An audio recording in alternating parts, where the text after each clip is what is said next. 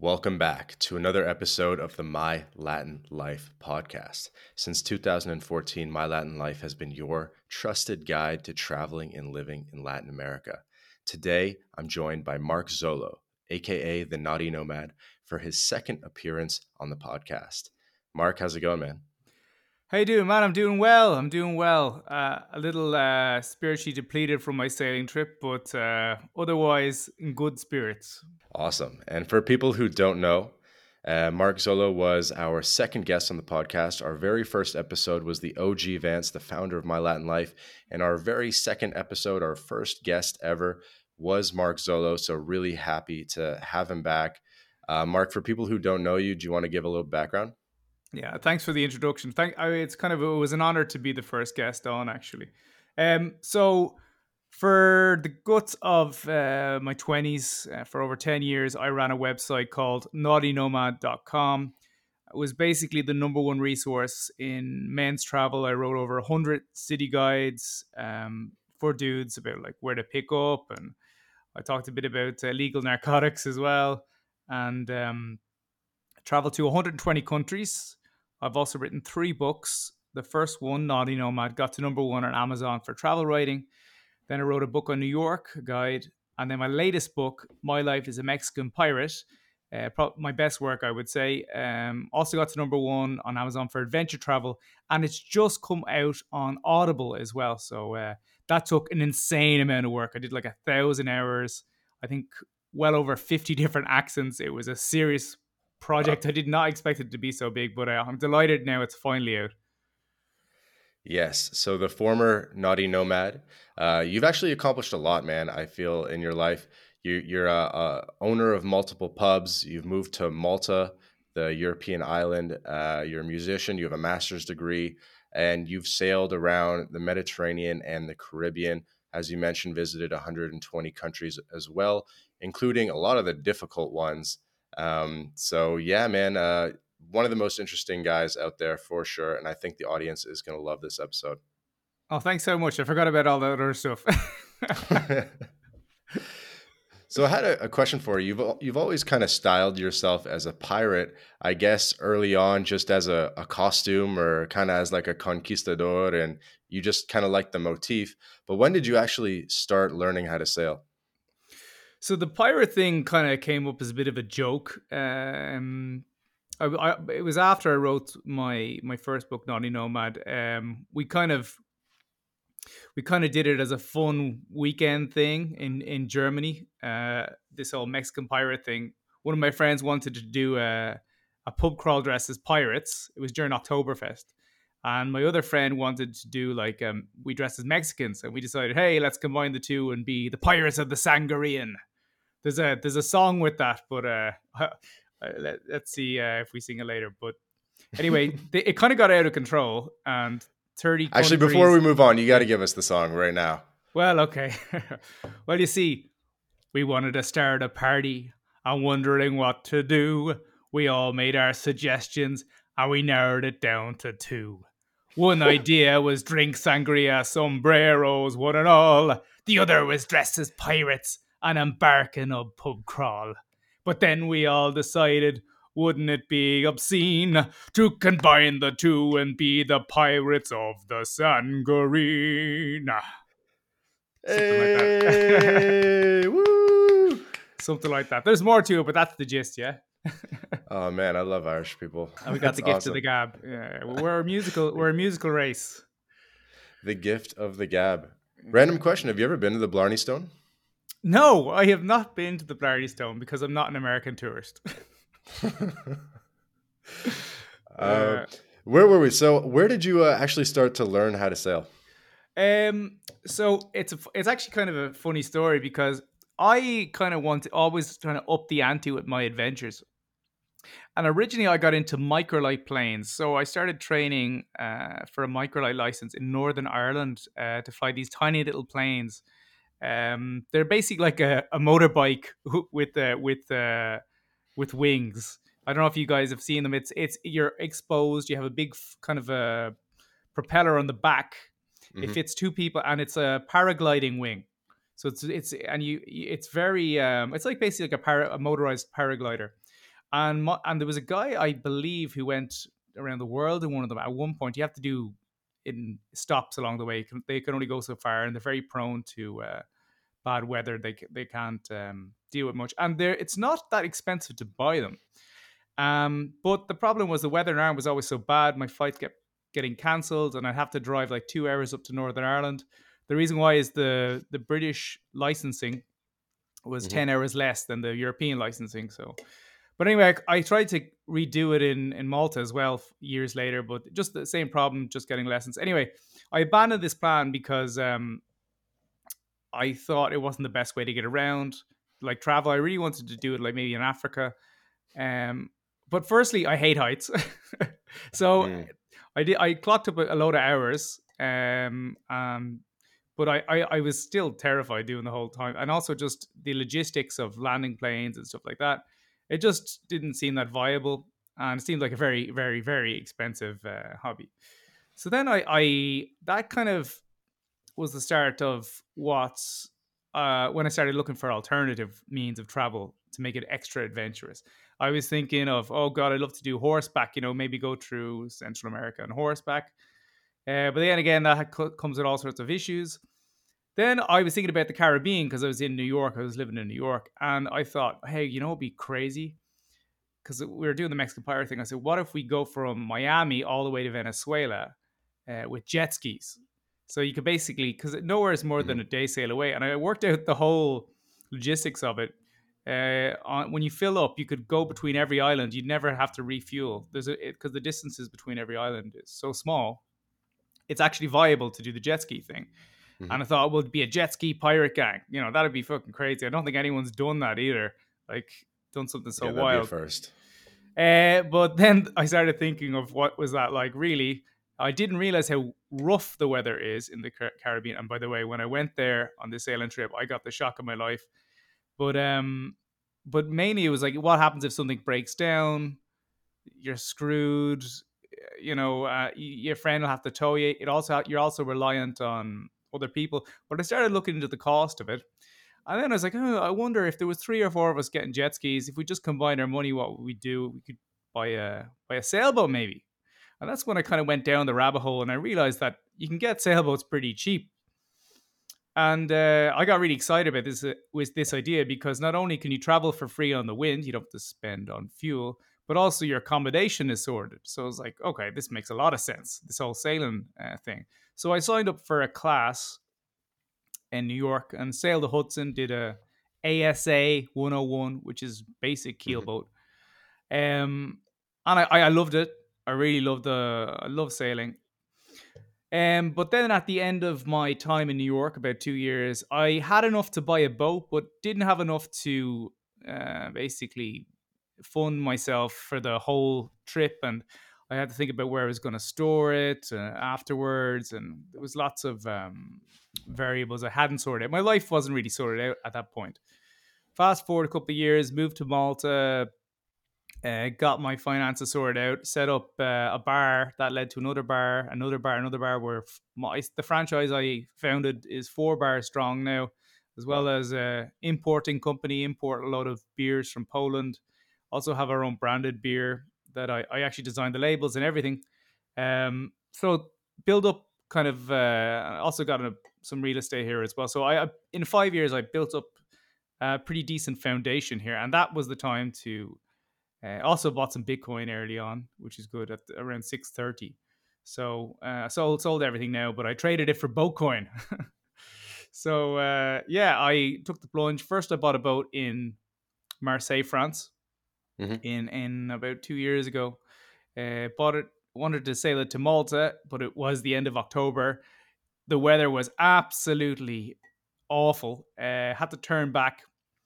Uh, so sorry. First of all, I did a day skipper course uh, in Malta, that which is like a week long course to get me more qualified. And I mm-hmm. went over with my instructor to bring the boat back. It was an Albin Vega 27. Um, cost me around six and a half thousand, very cheap, but it's a solid, solid boat. But the weather was merciless and um, you know it was kind of stormy uh, we we were getting 30 knots of wind um, day three i think it was uh, there was a fire in the engine room and we had to get rescued from the Sardinian Coast Guard. It was a horrific experience. Uh, and I, I detail it in a video I have up on YouTube called I think it's uh, my first sail or something like that. Mm-hmm. Um, and that, that was a really terrible experience. I have to be honest. Um, you still have the boat, right? I that boat is still in Sardinia. I, I did sail it now around Sardinia. So uh, there was another trip I think last last summer. So got it I got it working, and got it fixed, and then me and two Italian friends of mine we took it, and it was the the best sail I ever did. It was like a week long, just took it around the coast. These guys were absolute heroes. They're they're fellow adventurers. One guy, he um, you know, he took, bought a bike and went all across Asia. Um, they're all they're always they're like digital nomad types. They're all around the world having adventures. Cool guys, mm-hmm. very cool guys. And they just they knew about me through my Instagram, my blog, and stuff. So they were readers of mine, I believe. Um, uh, and uh, that's how they got in contact. But uh, very cool. But um, anyway, so after that trip, eventually bought the boat in the Caribbean in Grenada, and that uh, thus began my trip earlier in January where I wanted to do all the Lesser Antilles because it's the only countries I haven't been to in the Caribbean, mm-hmm. which is the the island chain, the kind of uh, eastern island chain of the Caribbean, um, which encompasses around I believe it's eight countries and uh, thirteen territories. And that was a really and before before we get into the yeah. Caribbean uh, sailing trip because that's absolutely epic and I want to spend a lot of time on that. I want to set the stage a little bit. So you bought your first boat in Marseille uh, at this point, you had done, you know, a little sailing course in New York and then another short one in Malta. Um, did you do it at the uh, Royal Malta Yacht Club? No, it was a, pro sailing Malta. Pro sailing Malta. Yeah. And that was also like relatively short. How many times had you actually gone sailing prior to saying, I'm going to go across the Mediterranean? Well, that was my first offshore sail. Uh, so and I never like done night sailing or it was just uh, literally a week's worth of uh, a course. And um, don't you think you should have prepared a little more? Well, I had you see, I bought my instructor with me. He's a young guy, Italian okay. guy. He's only twenty five, but uh, he he's a water baby. You know, he's been sailing since he was young, and he was kind of shocked when he saw the boat. He's like, "Oh my god, we're gonna take this thing across." If it was any other sailor that was older, they would have said, "Hell no," because it was a little twenty seven footer had to buy. Mm-hmm. He he made me he made me do a few things though. He made me buy a life raft, obviously, because um, so the weather was brutal at the end of uh, end of October, um, early November in the Mediterranean. We hit it was just the weather was so bad, and it, you know life jackets. Make sure everything we had.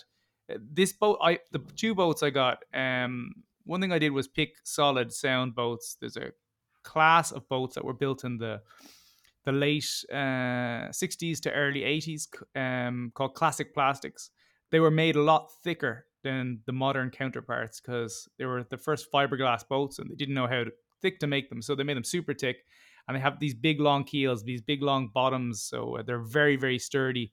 And there was about uh, 40, 50 models that were built called pocket cruisers, which could cross oceans at that size. Uh, modern boats of that size, of, of that size, let's say 27 to 35 foot, would be a lot more flimsy and, and nec- mm-hmm. could wouldn't be necessarily suited for ocean crossing. So I, I, I invested in good, strong old keel boats. Now, the problem with that is old boats, old problems. The rigging, old sails, old the engines, the electronics, and mm-hmm. that's mm-hmm. what led to a lot of issues on on, on trips. Um, so the engine fire was was uh, was obviously because it was just just old wiring and uh, so yeah, and, and on my Caribbean trip, I you wouldn't believe the amount of trauma and incidents that occurred. It was absolute disaster, if I'm being frank. Mm. Yeah, um, I watched the uh, the video you just posted a couple days ago uh, to prepare for this uh, conversation. So I watched the ten minute video and saw you uh, doing a lot of doing a lot of tinkering on the boat.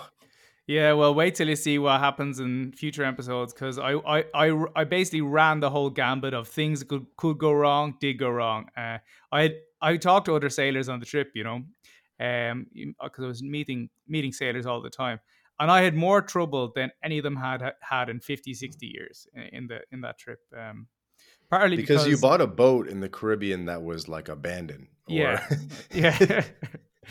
yeah, it was in a Nicholson 32. Um, yeah, I mean, so it was uh, it was an old boat, 1969, Um, big, huge keel on it though. So like the the body of it was a monster. I mean, when I took it out of the water, I had to get it fixed at one point.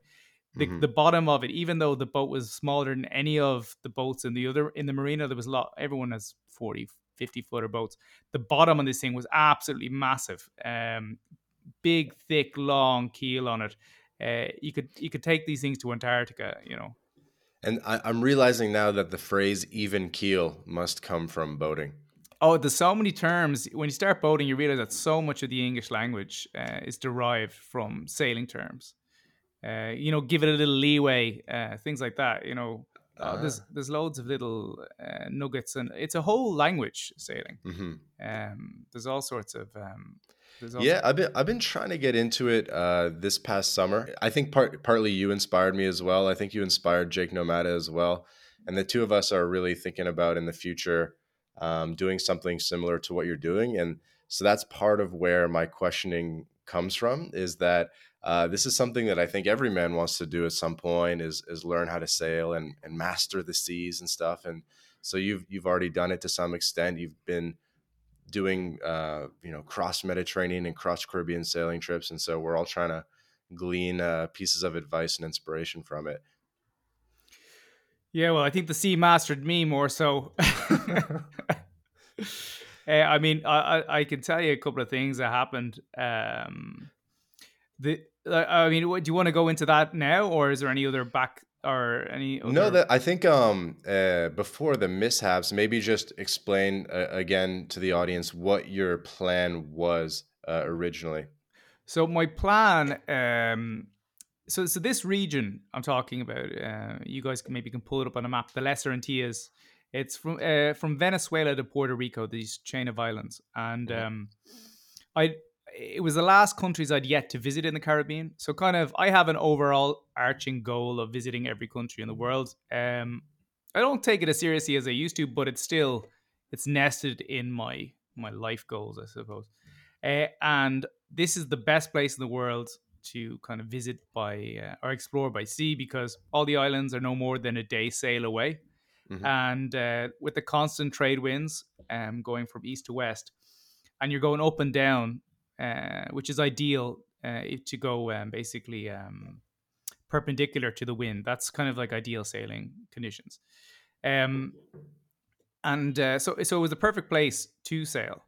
Uh, now, I was under the impression that it was the perfect place to sail as a beginner, but uh, that was not the case. In fact, I was diving in the deep end really because um, the weather just kind of blew my mind a bit, uh, especially. Do, do you think you did it in the wrong season? Uh, no, because the this hurricane season is between I think uh, July and um, n- the end of October. Mhm. Um, that's all. Now, apparently, the sailing is wonderful, but the risk of hurricanes. That's kind of that's a that's Right. That's a no. so the best time I'm assuming is kind of uh, December to April. Yeah, especially after January, like February, March, April. Because I noticed this closer got to summer, the more it calmed down, the seas calmed down, the wind calmed down. Uh, December and January, you get this thing called the Christmas winds, which, by the way, I was not aware of this phenomenon. And it's the, the, the there's actually really, really strong weather. So when I first, like my first two, three weeks, the weather was absolutely brutal. We were getting, you know, big, you know, two meter waves and you know up to you can get up to 25 30 knots. And uh, it got really dicey. And so i, I think at some point uh, i was hitting three meter waves um three meter waves are uh, going up to antigua. And these are big seas. It doesn't sound like much but uh they they feel massive. Uh, on, on a tiny boat like that there it's very intimidating. Um Right. Because the boat's only so tall. yeah yeah. And uh, my the, those boats, those classic plastics, the water line is quite low to the water, so you Mhm. get a lot of spray. We're getting whole waves just coming over the side and just drowning me, Mhm. uh, or drowning us, should I say? Um, and uh, we had the unfortunate. Uh, so that this goes into the the bad things that happen. We had a, a fortunate series of events where I, I called abandoned ship twice, uh, believe it or not, and um, because of of uh, we were and we were sinking at one point. So um, Uh, yeah, uh, th- th- this goes into my series of bad things that happen. I, I, I have so many, so many things. Sure, go for it. Go for it. Stream um, thought.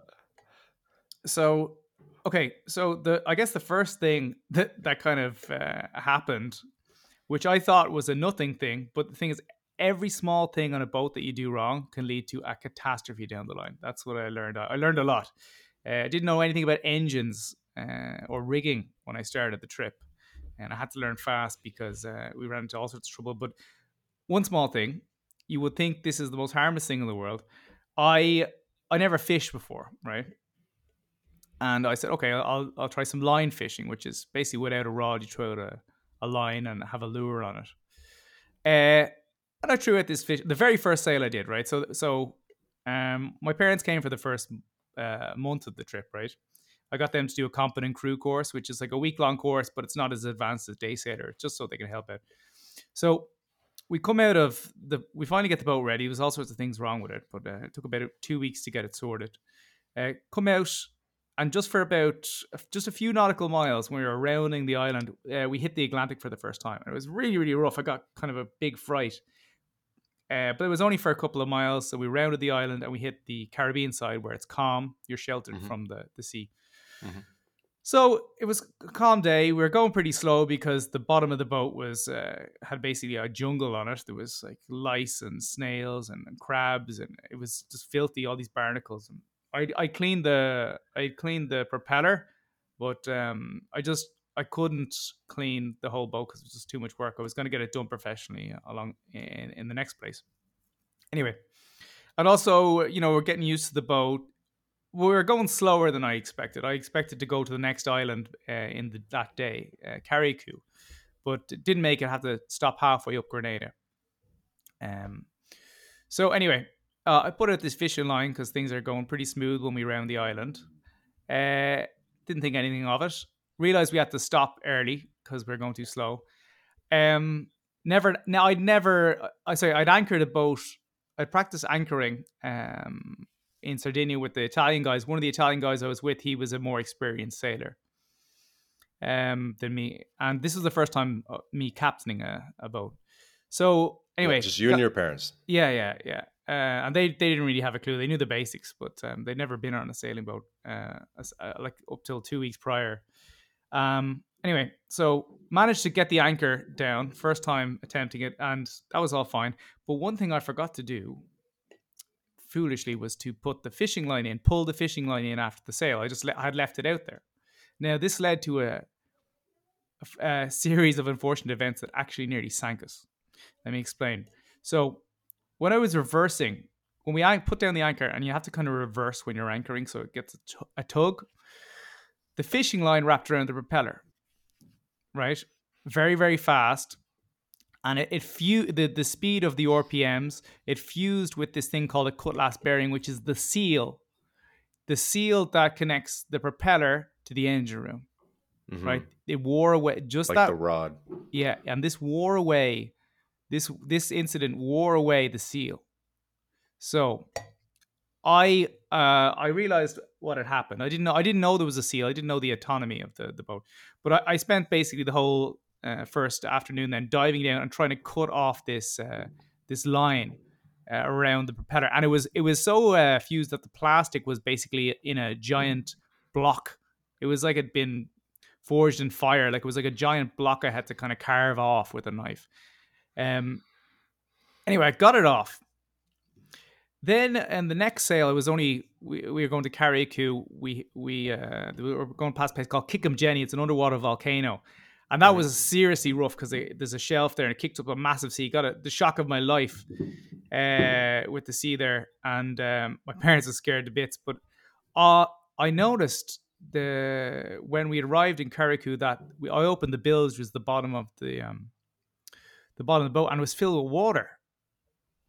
Uh, now it hadn't come up through the floorboards yet, but it was filled with water, and I was like, "What the, what the hell?" So I, I run the bilge pump, uh, and I thought, okay, I knew, th- I thought the boat was a bit leaky or maybe there was a hole or something. Um.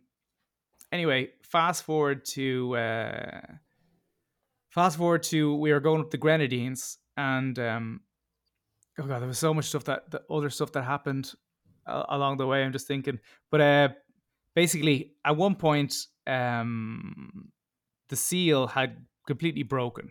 I think I think we were on our way to uh, in um, the, the Grenadines, and literally we had water coming up through the the floorboards. This is the first time we started sinking, by the way. This was the good time.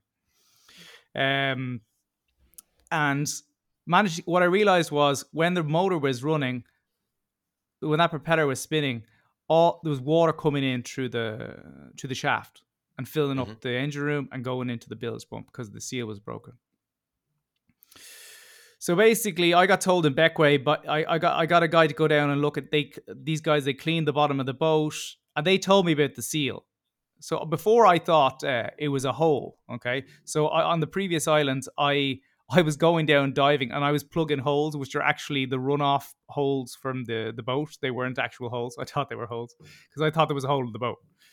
So I found it was this seal, and there was nowhere on the island to get it fixed on on, Bequia or Saint Vincent, the country of Saint Vincent, because Mhm. they didn't have a boat yard. So basically, uh, I'd have to risk going all the way to Saint Lucia, which was uh, two days sail. But the guy at the boatyard in Bequia said this boat is not seaworthy. Yeah, I don't know. I wouldn't risk it, but I had to risk it. Um, but it gets worse, right? So, um, so we, so basically, my plan was to every couple of hours run the bilge pump and just basically empty the boat of water. So it like just kept uh, em- emptying the uh, running the bilge pump, so it is spit spit out the water that was coming into the boat, and just try and sail as much as possible. This wasn't possible on the lee side of St. Lucia because we, the wind died and we had to run the motor. So we just kept running the bilge pump and hoping that it didn't fail on us. And uh, it kept getting worse and worse. It went from basically we'd run the bilge pump, maybe 30 seconds, all the water would be gone, to like, you know, a minute, two minutes, three minutes. And we just keep spitting water nonstop for three minutes because we're taking on so much water. Then we hit in Lucia, uh, Lucia, should I say? And uh, that's when you another made it. no, no, we didn't. We didn't at all because uh, that's when another tragedy befell. Uh, it was when uh, ran aground. So it crashed the boat into rocks. Whoa. Yeah, and this was a completely separate fucking thing that happened. so they, like, so what happened was uh, we are coming in to get a mooring. This this is hilarious. This is not hilarious at all, but uh, we're coming into a mooring, and the mooring was very close to the shore. And uh, there was these guys trying to help us out.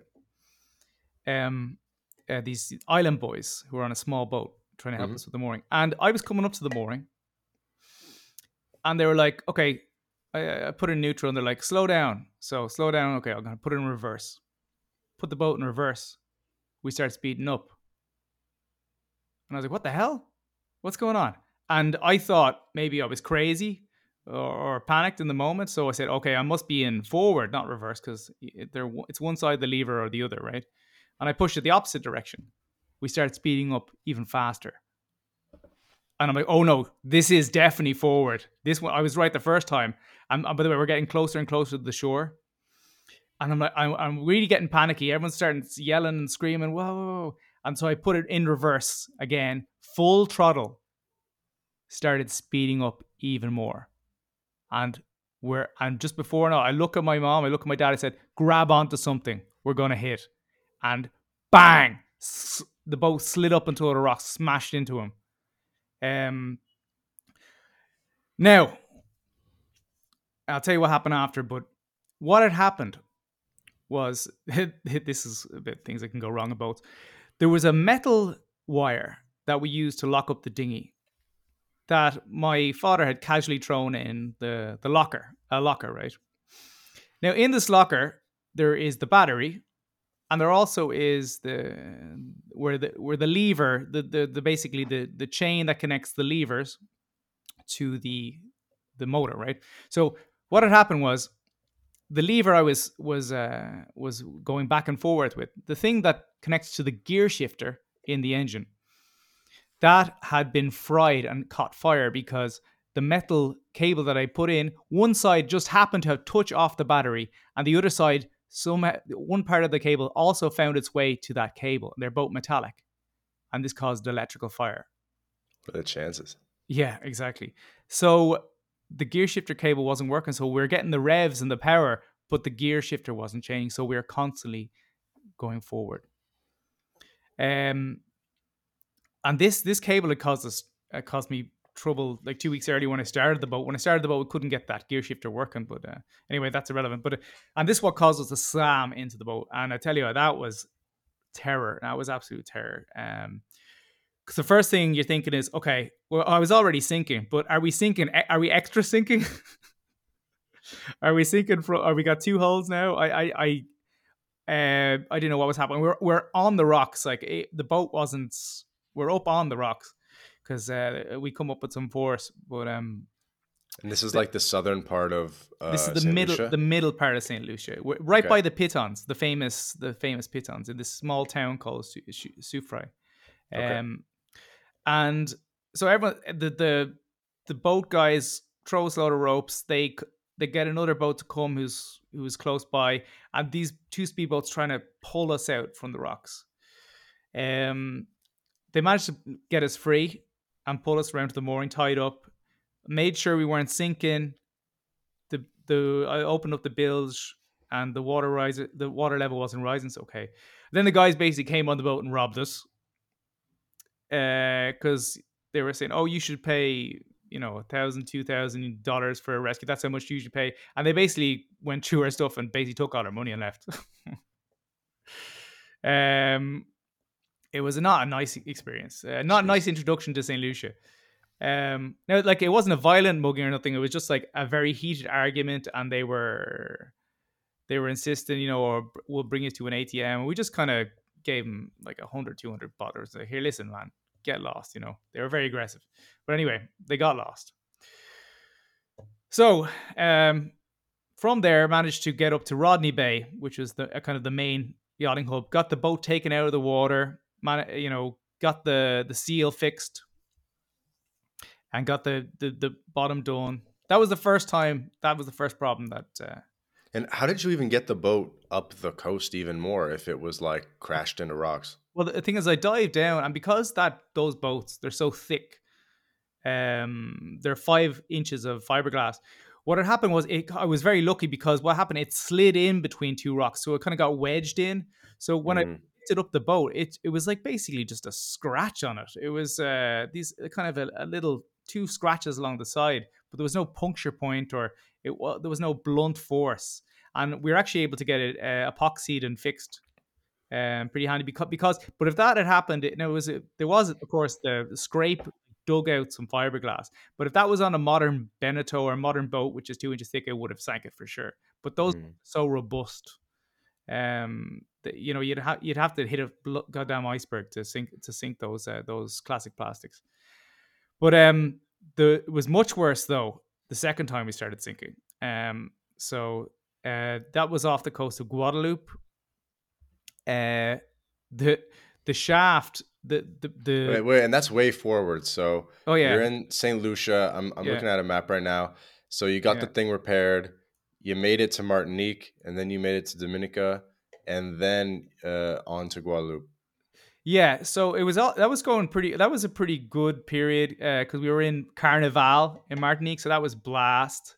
Um, yeah, that was but Martinique was a good time because it was just a, a, decent. And then we didn't stop. I didn't stop in Dominica till the way back down, basically, because I kind of did a loop.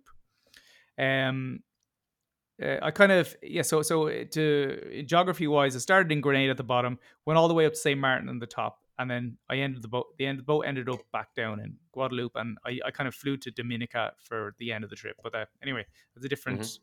skipping ahead. But um, so uh, and it was we had we had some good sailing days. Uh, we hit some squalls, I think, from Saint Lucia to Martinique, which is just really really bad weather. It was like a cloud of uh, a cloud of just a giant. Imagine a grey wall coming towards you, and just got pummeled, um, and ripped ripped the mainsail. Um, so I, and uh, so basically had to take the mainsail down. Oh, sorry. Uh, before all this, by the way, also what happened in Bequia uh, uh, this is way back in St. Grenadines. The the my front sail ripped in half because uh, it got caught in the mast, so I had to replace the front sail. And then on that trip, the the mainsail ripped, so I had to replace the mainsail. This is all very expensive, by the way. This is the most expensive trip of my life. Uh, it, getting it taken out of the water, uh, doing all that work on the uh, and all the sails. Oh my god! I, I oof, thank God. Is it thank- is it typically like cheap uh, to repair a boat and stuff in the in, in these Caribbean islands, or is it more expensive than it would have been in Europe? it's sama sama. I think it's same same. It's in, in a lot of instances it's actually more expensive. Um, I think labor is a bit cheaper, but not by much, to be honest. In fact, a lot of um, like marinas are much more expensive in the Caribbean. Uh, Like for the docking and stuff. yeah, because there's, no, there's not a lot of infrastructure. So, like for example, between Grenada and uh, St. Lucia, like the whole island, even though St. Vincent and the Grenadines is the most popular place in the world to sail, there's actually no place to take your boat out there. There's no facilities. Oh, I think there is a small little place in St. Vincent, but it's it has a really bad reputation. Um, and there's also a lot of crime on St. Vincent and that kind of thing. But um, uh, anyway, um, so apart from all the sails ripping and all that kind of thing, Guadeloupe the worst was was definitely the worst uh, I experienced was because uh, we hit some really really bad weather, and what I I hear my mom from down this they this was their last bit of the, they got the worst of it because this is they were going home from Guadeloupe when I was getting new crew. Um, and my, my brother was with me. One of my brothers also was there for St. Vincent and the Grenadines. Uh, he was there for a few incidents as well, which I have to go back to. But um, Actually, I'll go back to it now. Sorry if I'm just skipping around, but I keep Sorry. remembering bad things that happened. Another thing that almost happened was uh, uh, when when I mentioned about the fishing line, right? Mhm. Uh, getting caught in the propeller. Well, one well because I I was such a newbie, right? Well, one time we were in St. Vincent and the Grenadines. Um, we were in a place called Carrick, or um, what's it called? I can't, I can't remember the island now. It's uh, what's it called? Uh, just one second, I'll get it up here now. It is called yeah, Canouan, Canouan, Mhm. and going going to grab a mooring ball. Um, and we we had a line in the water, a rope in the water, just it had gotten loose. It jammed up the propeller, killed the engine. Right, so we had no engine, and the sails were down, and we're right by the coast, and we started to drift towards the coast. Was like, this is the first time that the threat of running aground happened. Um, because you're just not as, as aware as you should be when you first started sailing. You don't you don't realize how dangerous a rope in the water can be. Uh, so we started to drift towards. Know, the weather was a bit rough as well. Um, it was a, it was a, the worst one of the worst anchorages we stayed in. So we're getting pushed towards land. I was like, oh my god, we're going to run aground because we've no control of the boat whatsoever. And basically, what I had to do was I grabbed the longest rope I could. And I screamed at my brother and my dad. It's like, tie this to somewhere in the boat. And I jumped in the water. I swam as hard as I could to the nearest mooring ball. And the, and I swear to God, it was a body length away. The rope ran out. I couldn't reach. I couldn't reach it to tie it and to secure the boat. And and it was drifting, drifting. And what they did was I screamed over like tie the rope to another rope. You know. So they were fumbling and fumbling, getting closer to the shore. They managed to tie it and I, I just had they just gave me just enough rope to wrap around the other side of the mooring ball. I tied tied a knot in it and it and just tugged on it like I'd say ten seconds later. So the the it stopped the boat uh, running aground, and then we were able to pull the boat back to the mooring ball. So that was just another little little tiny thing that happened, but uh, but it potentially Okay, horribly ropes in the dangerous. water. Got it. uh, but anyway, I, I- off Guadeloupe, the worst was the the seal on the inside of the boat failed. So this is a huge seal. This is a, it's called a stuffing box, um, and this is inside the engine room. And because because uh, it was such an old piece of equipment, should have been replaced years ago. And I didn't even know what a stuffing box was.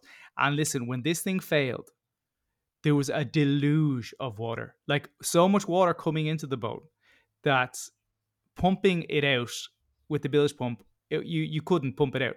So it, it, at the rate you needed to to stop the boat from sinking. And I didn't realize this had happened. So this had popped. The bottom was the the engine room was filling up, filling up the bilge, and I'm there sailing the ship with my dad outside. And my mom goes, "Ma- "Mark, Mark, it, there's there's water, there's water uh, on the floor. There's there's loads of water in the floor. Is is that normal? You know?" and I look down and I see this. The water, the water was coming up through the floorboard, sinking the ship and we're in this big heavy weather getting pummeled by waves and i see this water coming up through the floorboards I don't think I've ever been as scared in my life. I thought we're we're done for. Um, we were about, I would say, uh, an hour or two from the nearest piece of land in Guadeloupe, nowhere near a bay. But I thought, worst comes to worst, we could get it into. I I I ran down. I said, Dad, point it towards land because if we can somehow bail enough water out of here, and an hour, even if we run aground into land, at least we can get to shallow water that we can bail or jump out of the boat or something. I don't know. Just get towards the land is, uh, or hit something. I don't care, but just get to something we can some sort of land.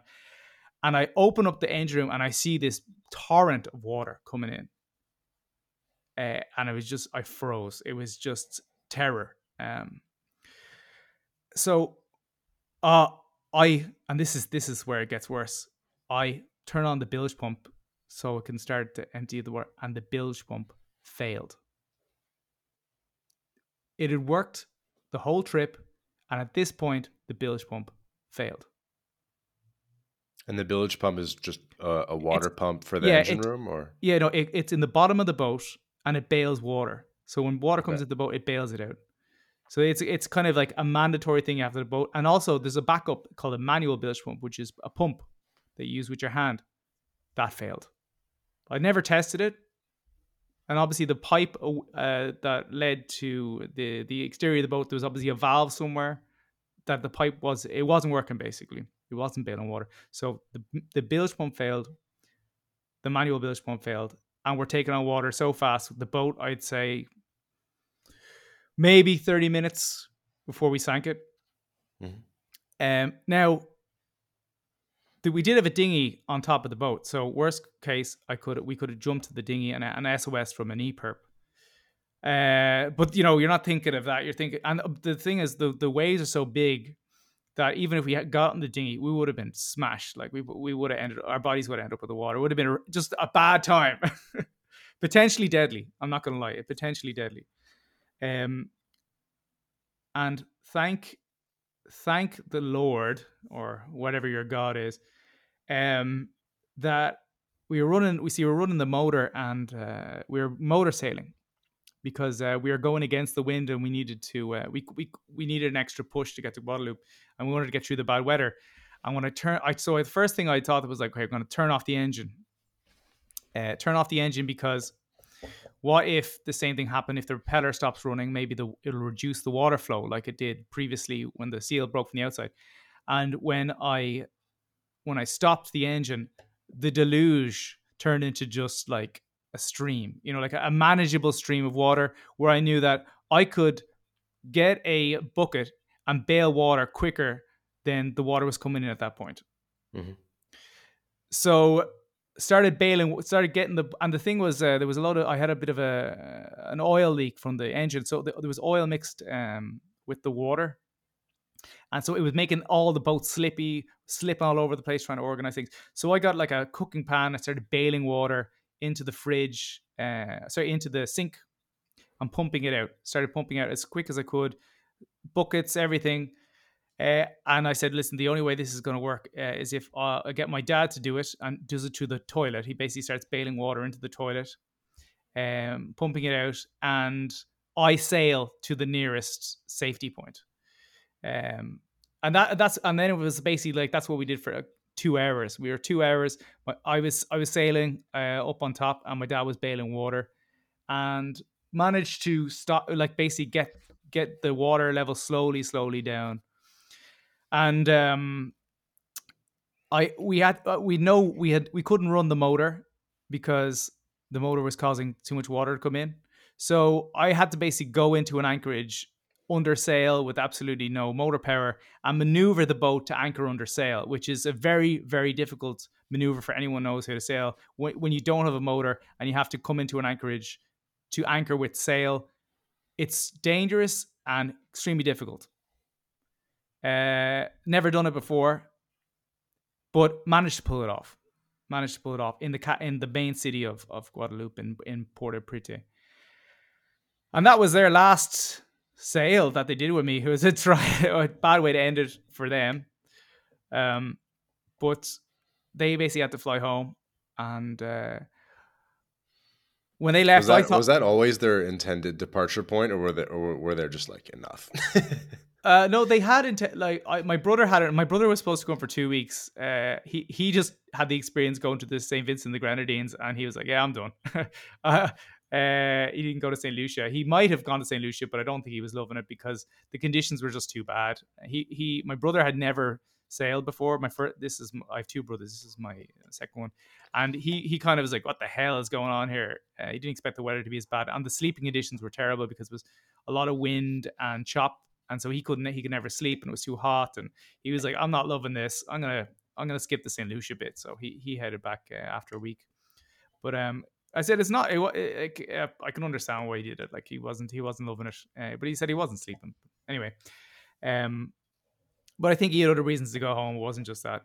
Anyway the yeah it was. They had basically planned to do a month and as far, as far as up as they got they would fly home because I know I didn't know if they could end uh, at the start. I thought they'd be flying home from Grenada because we couldn't get the boat started, uh, and I thought the trip then when we had the first break uh, seal in St. Vincent, I thought we'd be go- going home then because the guy told me don't sail, it's not seaworthy. Then we crashed in St. Lucia. I thought, hey, we're definitely going home now. And then, but then you know, they ripped both the sails. But we got to Guadeloupe anyway, and they booked the. They got me up pretty high. Fair play to them, and my, they were great. Like my my mom, uh, I was really surprised her. She seriously brave woman. I don't know any other woman who would have tolerated those uh, those conditions and, and stayed uh, on board the ship. So fair play to her. And my dad was incredible as well. It was the first time I ever saw my dad panicky or, or where he was always very calm dude, but he was completely out of his uh, depth. I never seen seen him be like that. they both had it. They're both trauma. And they left them both traumatized. but as they say, it was the biggest adventure of life, and they actually look back on the whole thing really, really fondly because of all the because um, I'm not telling you all the bad things, but there was so much incredible moments like the sunsets, the you know the, like the the rum punches on the beach, these beautiful locations, the people we met, oh my god, it was it was it was rich with just incredible experiences. Um, I might have if I had left it there and because I thought it was definitely ending in Guadeloupe. After that one, I thought it was definitely flying home. Actually, I put it up for sale after that incident with the stuffing box. I, I was done. I put it up for mm. sale at that point. Managed to get it fixed in the end, but uh, and I continued my journey. Um, but uh, I was done at that point. I was my soul was wrecked, tattered, but there was so much worse to come. Uh, oh god, it, it, it, was worse. Believe it or not, there was worse that came afterwards. Um, but sinking wise, I think uh, maybe maybe not as bad as sinking, but um, although there was one point where the, where it's definitely going to end. Anyway, sorry, I'm skipping ahead. I was just so much to tell. I have so much to tell. This is the first time I'm telling all these stories. So when you're entering all these countries, is it the same as entering in an airport where like there's custom, there's a customs officer at the port, or do you have when you when you I guess pull up in a new country, do you have to then uh, get onto land and report to some sort of immigrations office, or how do you like formally enter the country? Yeah, so basically, I may or may not have entered a couple of few countries illegally because it was during COVID and I didn't want to fucking get tests or. Uh, uh, I, I I did a lot of dodgy stuff on the trip, uh, which I shouldn't go into detail on this podcast. But there was a, yeah, it was a bit of there was a bit of uh, hanky panky going on. Uh, I, I could tell. I, I wouldn't tell the. I'm not going to incriminate myself. No, that's but, fine. Um, but how would it, how would it normally work? Uh, yeah, basically, yeah, you, you, could you could. We only got checked. We only got boarded by customs once on the whole trip, and that was in. Uh, you could you could. Uh, I can see why p- drug smugglers use boats because you can just go from country to country and not check in anywhere. It's so easy. Um, eh, like even around Europe and stuff, you can just go from port to port and never talk to anybody. Uh, there's no checks. But uh, you, what you're supposed to do is you arrive, you, you report to customs and immigration.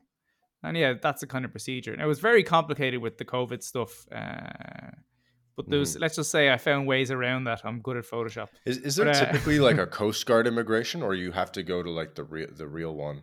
There's a, usually two. There's customs and then there's immigration. So there's okay. usually two offices. Customs is where you deal with both. It's like an office you go into you you know usually you have to radio them beforehand, but in the Caribbean no one answers the radio, so uh, you just kind of show up, and it's all very casual. Um, have you learned how to work the radio and do the commands and all that? ah, no, you don't really have to know much about it. It's like you just say your boat over over. You learn the basics of a mayday, but it's there's nothing. You know what's really cool uh, about boats? There's so much. I mean, it's a whole different world, man. It really is. They have this thing called a cruiser's net. So like you wake up in Grenada at 7:30 every morning, you turn on the cruiser's net, and it's like an, like the internet before the internet. So it's like, ah, oh, good morning, cruisers. Today is this date, and the weather's going to be like this now, next is social events. Any uh, social events out there? And then the bars will call in and they'll be like, yes, today we're doing Taco Tuesdays or whatever. There's an open mic at this place. And then, uh, awesome. right, next is Treasure of the Bilge and different boats will like say what they're selling from the boat or they welcome new arrivals, departures. And it's like a whole network that happens in the morning on these, on these, uh, that's awesome. I really so want to cool. come back to this after we finish the mishaps. I want to come back to the the the fun, how, cool parts. How, how boating is like a whole new world. Oh yeah, um, but it's so cool. But yeah, um, yeah. If you want to uh, keep going, tell us. Uh, I get the tragedy uh, over the rest of it. Yeah, sure. I get to the good parts. Yeah. So anyway, Guadeloupe. I I put out on Instagram and Twitter stuff. I needed crew. It was actually really cool about having the. Obviously, I, I my reputation is not what it used to be because I I'm not very active anymore. But I, I still was able to catch a few uh, crew members just by putting it out on social media. Had a guy fly down from New York uh, Hunter, his name is. He, within like two days, this kind of is kind of a wealthy chap, uh, older player type of dude. Um, flew down. He know he said he knew a bit about sailing, not as much as he said, but uh, which which proved uh, I I don't know I like I I love the guy, um, but let's just say he he ended up uh, having a few personal problems on the way with dealing with alcoholism. He, he'd given up alcohol for he was in Betty Ford clinic for a while and I was a bad influence, and this led to a series of disasters uh, on the boat. Um, first being, uh, so first of all, we we managed to get up from Guadeloupe to Antigua. Now that trip was the worst waves that I'd experienced on the trip. This is where we're hitting the three meter waves. Mm-hmm. He was a very affluent dude. Um, when he told me his sailing experience, he basically spent like a week on a catamaran with his rich buddies, right? Uh, he was not expecting to get smashed by the Atlantic in this little shitty old 32 footer boat. So he he was kind of left shooken after this passage that we did. And during this passage, uh, we befell a disaster. Another disaster, of course, a different type of one, but a very nasty one, which was we hit we, we hit the squall. So there's a massive uh, this this grey wall coming towards us. As that's how you know a squall's coming. So it's like okay, reduce sail, we're gonna get smashed. We got smashed, and it got smashed hard. So much so that I look up and the um, the basic oh, what do you call them? I can't remember the name of them. But the the things that uh, the little um, things that connect the mainsail to the mast there's a I don't know why I can't remember the name of them, but um, okay, these little clips basically, these plastic clips. They're quite strong, but um, I noticed one snap, snap from the from the the force of the wind, and we're keeling, we're right over at the side. Even with reduced sail, it, we're getting it, it's just too much wind. Snap.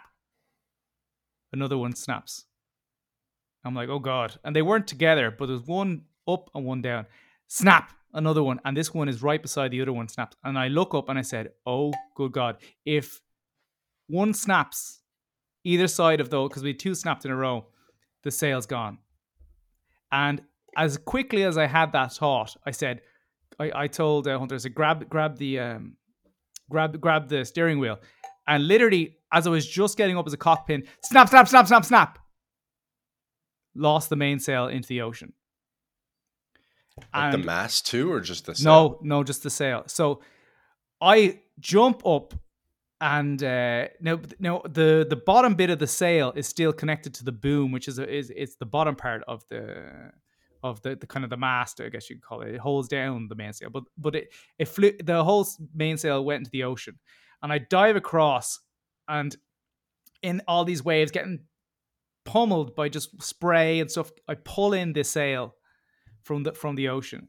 Uh, managed to save it, uh, and we had to basically. Uh, it, it, took a lot longer than we expected, but we spent. The, it was a, good, a long, long day sail. I think like fourteen hours or maybe thirteen hours.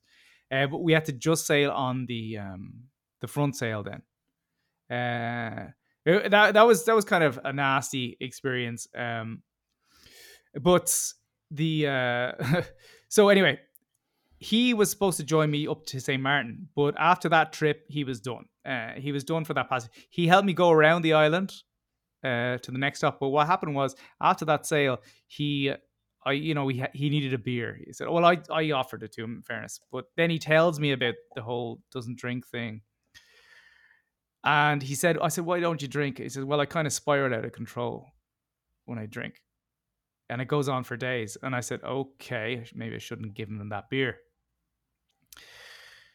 And uh, so Hunter, if you listen, I'm sorry I'm telling this story, but it's hilarious. Um, it's not hilarious for you, but uh, but but anyway, he he he starts the next day. You know, we're walking around the place called English Harbor in Antigua. Lovely place, mm-hmm. beautiful place. Mm-hmm.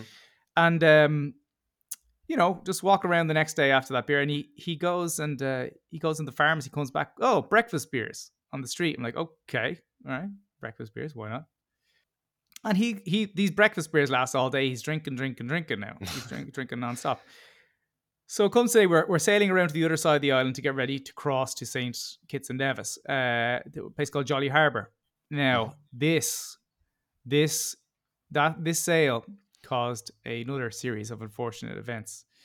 So I guess he was drinking early. Uh, I didn't know this, but I asked him to pull up the anchor. And when he pulled up the anchor, the anchor smashed off this um, piece of metal up the front of the boat, which uh, basically feeds in the rope for the front sail. Okay. I didn't know this had happened, but it, it misaligned it, right? So we're sailing around. It was pretty handy sail until we get to uh, the capital, uh, St. John's. We're about about forty minutes an hour out, and I tried to bring in the front sail, but because the feeder line is not working because the metal is misaligned, uh, it's not coming in. I can't put in the uh, I can't pull in the the front sail. So I'm like, oh my god, crap! And it it was it was windy enough, so I, I realized I have to roll it up manually by hand. So listen, man, take control of the boat because we're in a we're in a narrow channel with a shipping lane, you know. So you, you need to concentrate, take control of the boat, try and get us in as far as you can. I'm going to try to roll this up by hand. Uh, I should mention, by the way, that in the previous harbor we got new clips for the mainsail, so we had the mainsail reattached, right? Um, we had to we had to we had to we had to go all over uh, the island to different places that would find these old clips because these clips were ancient because the boat was so old. So we just had just enough clips for the mainsail, literally just enough, and some of them were very uh, old and worn down, which causes problems later. But I'll get into that. Um. Anyway, so I'm trying to roll up this front sail by hand, and it's extremely difficult. It takes me 40 minutes. My forearms are burning trying to do this because the wind is pushing against the uh, the the the sail, and I'm fighting the wind. It was extremely excruciating. And I, after about 30, 40 minutes, I noticed that we've gone backwards. We're nowhere near the the sail. We're out in the out in the sea again. I'm like, what the hell, man? What are you doing? And I, I come back to him, um, and I was like, "Are you seasick? Are you, I thought he had COVID because he was looking weird, and I'm like, "Are you okay?" He's like, "Yeah, yeah, I'm fine." So what what are you doing? And I looked at the the GPS. We had zigzagged all over the place. We are just gone around in circles, and it was all over the place. And I go downstairs and I see this nearly finished bottle of rum. So he had bottled a bottle of rum in the morning, and he was drinking the whole time, down a fucking bottle of rum. True sailor. Yeah, yeah, yeah. Uh, so this this is what causes mess, you know. And uh, anyway, got into there. He was done. He he he he. The next day, he he ordered a bottle of wine for breakfast, and by lunchtime, I found him buying fucking coke. and he was doing coke on the ship by lunchtime. So he he spiraled completely out of control, uh, and he realized it himself. So he basically had to check himself into a hotel and book a flight home, and sort his life out. Because uh, I think he, he's I think he was married as well.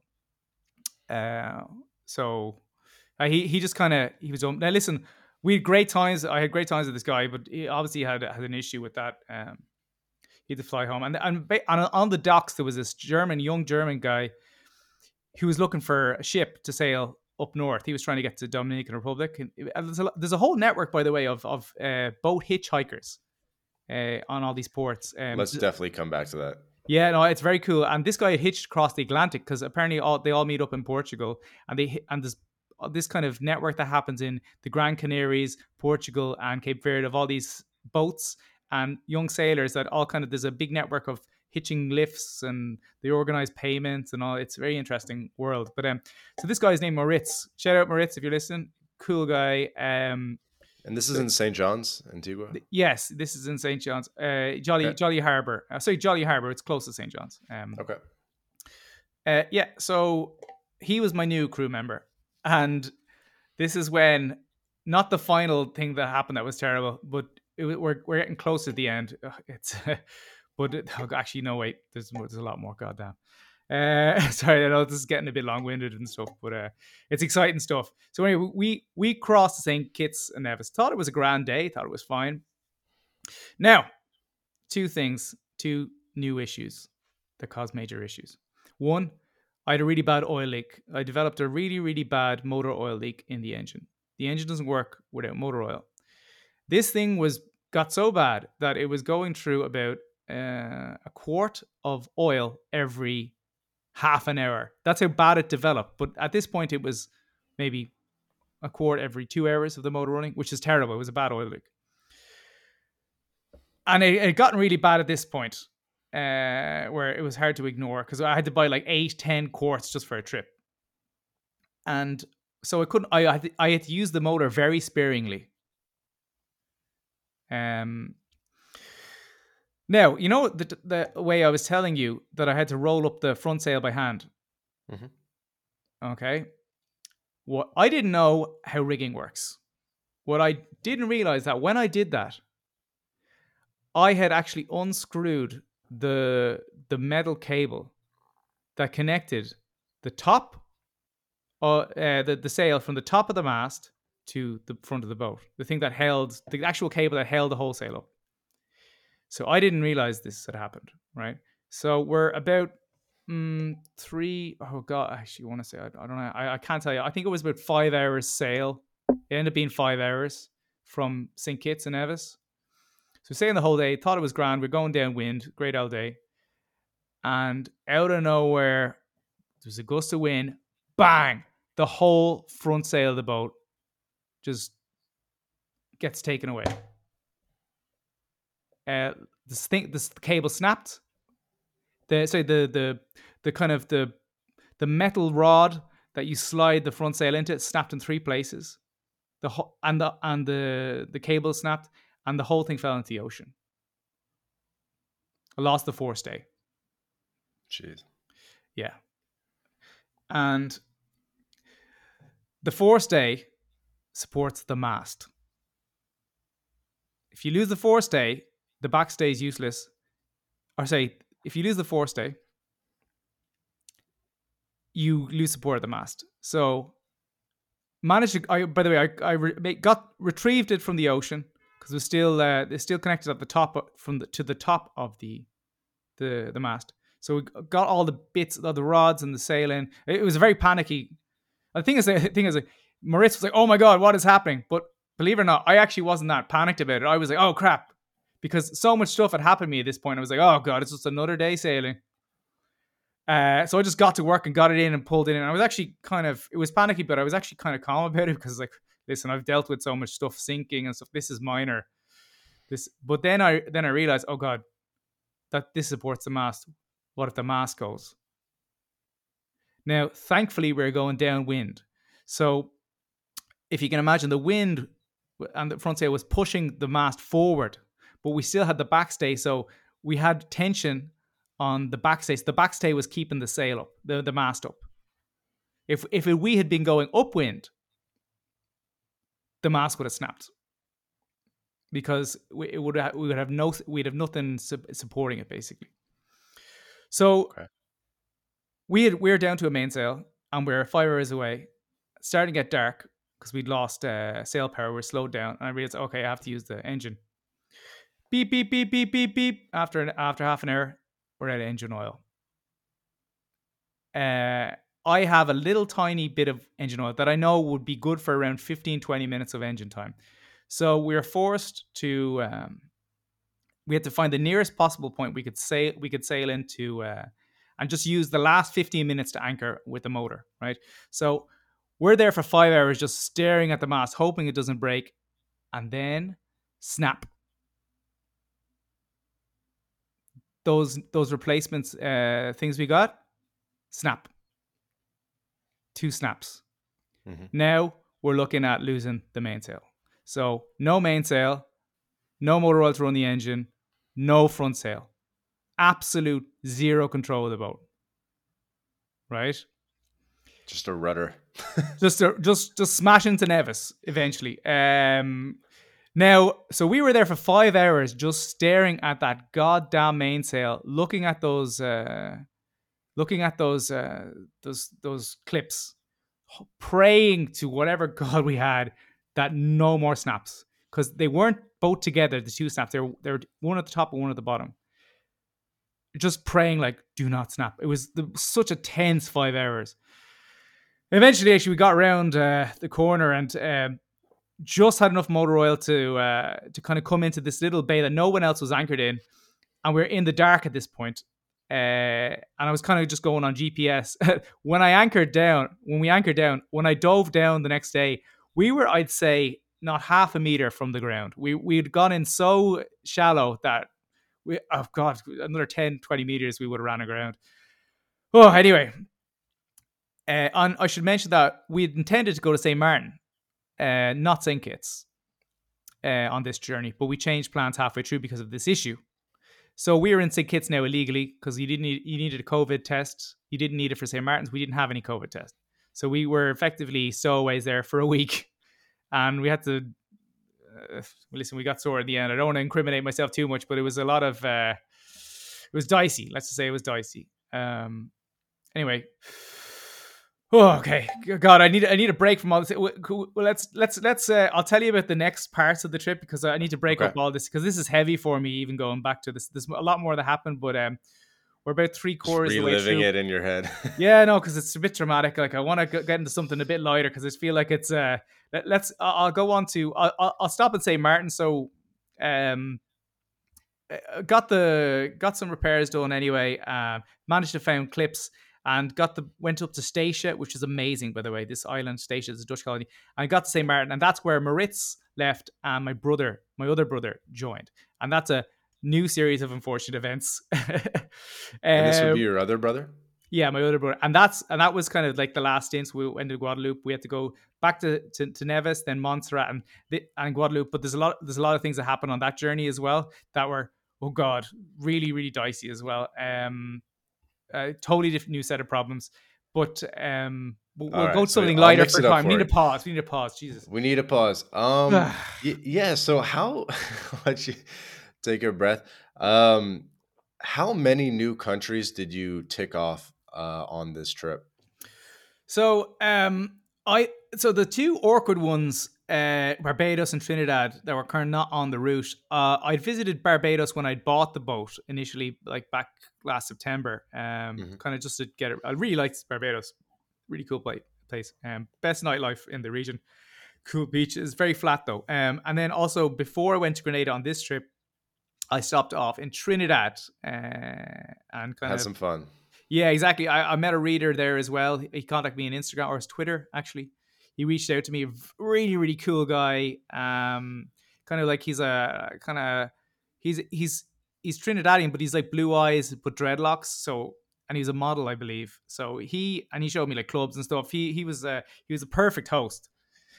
Um, really cool guy. Um, but yeah, and I had a blast in Trinidad. That was a real uh, nice kind of way to start things. So, Um, question for you. So, why uh, start? To answer your question, eight countries, eight, eight countries. That sounds. Eight question. countries. Yeah, eight countries, yeah. Eight eight countries. That's that's that's nice. And so you started in Grenada, which is kind of like the the southernmost of uh, you The know Antilles, that uh, line of yeah. Lesser Antilles countries. Yeah. Um, was there a particular reason that you started kind of at the south going north versus north south? Was that like a, a question of the winds and the direction? It was a question of where I could buy the boat. I mean, there's there's two options. There kind of there's a lot of boats in St. Martin's, uh, up the right, up the north, and also the British Virgin Islands. Mm-hmm. Uh, but they're they're in the hurricane belt. Where the further south you get, there's no, there's no hurricane. So Grenada is the safest. Grenada and Trinidad is like the two safest place in the mm-hmm. Caribbean mm-hmm. to keep your boat. Mm-hmm. Uh, so there's a big boating community there. It was easier to find. Uh, like Grenada is amazing. You have most people. Grenada is probably probably my favorite country in the region. Most of the people there on sailboats, they just don't move. They just park up there and they end up staying there for years. And they just kind of there's such a cool boating scene there. Like you have open mics and they all bring their saxophones and stuff. They have different bars. You have all the old sailors that go jamming. Uh, I mean, I, I, don't know if you saw my video. There's I, my boat was right beside this abandoned island or this uninhabited island called Hog Island. Had a beach bar there. Yep. Barbecue, rastas. Uh, you just take your dinghy there. It's, it's just so cool. Like Grenada's just, uh, I love it. Um, so they just stay there. Um, so there's a big, it's a big hub, Grenada. That's what, and that's where I found the boat, and it was perfect because I want to start either north or south. Now the disadvantage was like uh, my boat came with a free mooring as well, so I didn't have to pay for storage. Um, it, it, what, what does like, that mean? A mooring is a mooring like a parking spot? Or? Yeah, it's like a ball and it's connected to chains and a sand screw. Now you get them get them replaced every year, but it basically is something you tie your boat onto, and it's kind of like a parking space. Okay, so is it it's uh, the mooring is on land. No, it's, it's, it's, like it's not. It's it's it's that you're thinking of. Uh, there's there's different types of mooring. You can call a mooring like a, a mooring at a marina is still. It's kind of the different ones. There's a ball mooring which is out in open ocean. Mine was out in ocean. All the boats okay. are out in ocean. It wasn't in a marina. So marinas usually have to pay for. Um, okay, okay. So it's like a parking spot in an in the, in ocean, the ocean, but like in a but like in a bay, so protected it's kind of protected. bay. Yeah, yeah. And people typically pay like a like an annual fee for the moorings.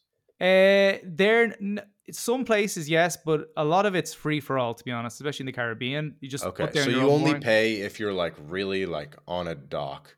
But if you're yeah. if you if you're just putting the anchor down, I guess in a mooring, you're Anchor, anchoring. It's, it's no, anchor free. anchoring is different. So anchoring is free everywhere usually. Uh, okay. You know, you just put down your anchor anywhere, but it's not secure. Moorings are much more secure because they're really robust uh, chains and stuff. Uh, and mm a lot of a lot of uh, a lot of uh, enterprising locals will put down moorings in popular spots, and then you pay 20 30 a night, twenty dollars thirty a night to use the mooring. Uh, and sometimes some places the uh, moorings are actually mandatory, like in the Fre- some of the French islands and stuff like that. Um, I rarely used marinas. There's not as much in the in the Caribbean. I think I used marina maybe twice. Yeah, twice, three times, maybe twice even. Yeah. Okay. Um, uh, three times. Sorry, three. I, I, anyway, irrelevant. Um, mostly, mostly uh, anchoring, followed by mooring buoys. Okay, gotcha.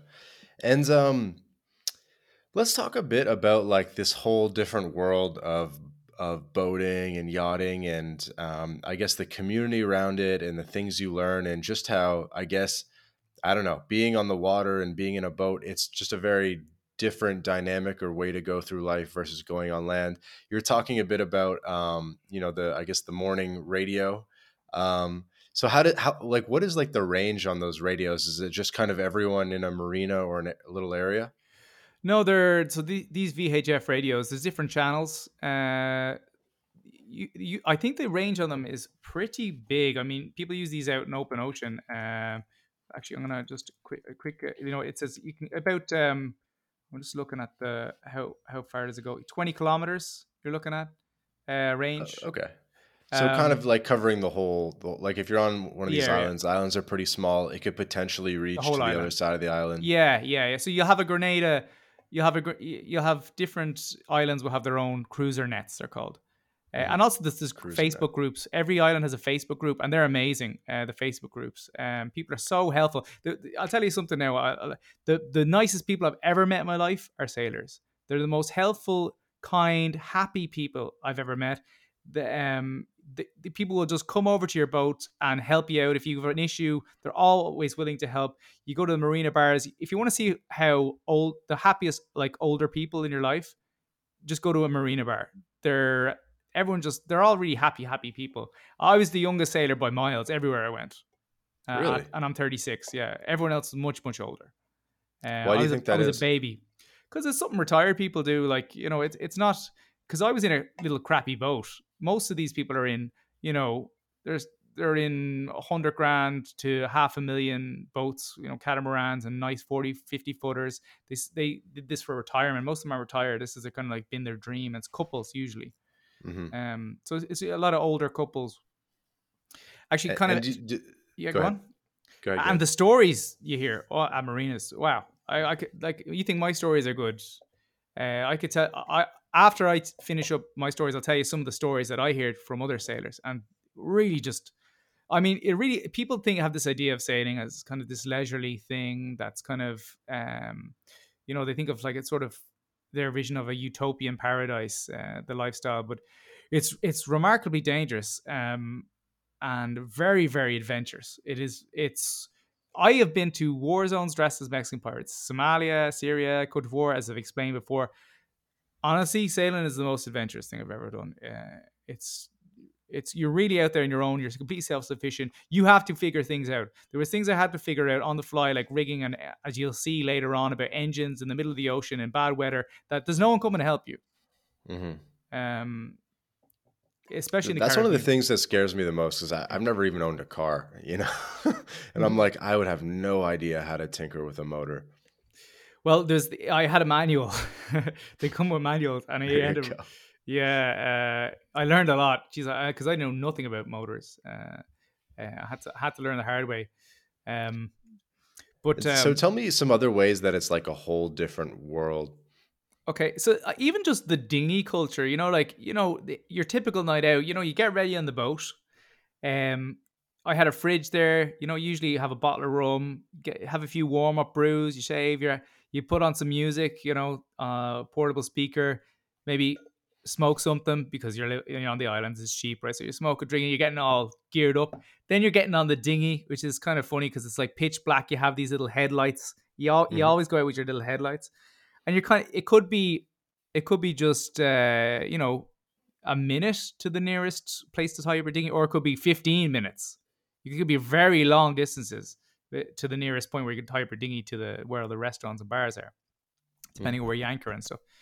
Um, so it, it's kind of a, it's a it's a weird thing like going out and getting on these dinghies, and then you go to all these marina bars, and they've all these you know, uh, it's all sailors and it there's all these different events and stuff. It's kind of a very unique thing, and just the whole thing about going out and getting being completely drunk. Everyone is, by the way, sailors are all alcoholics.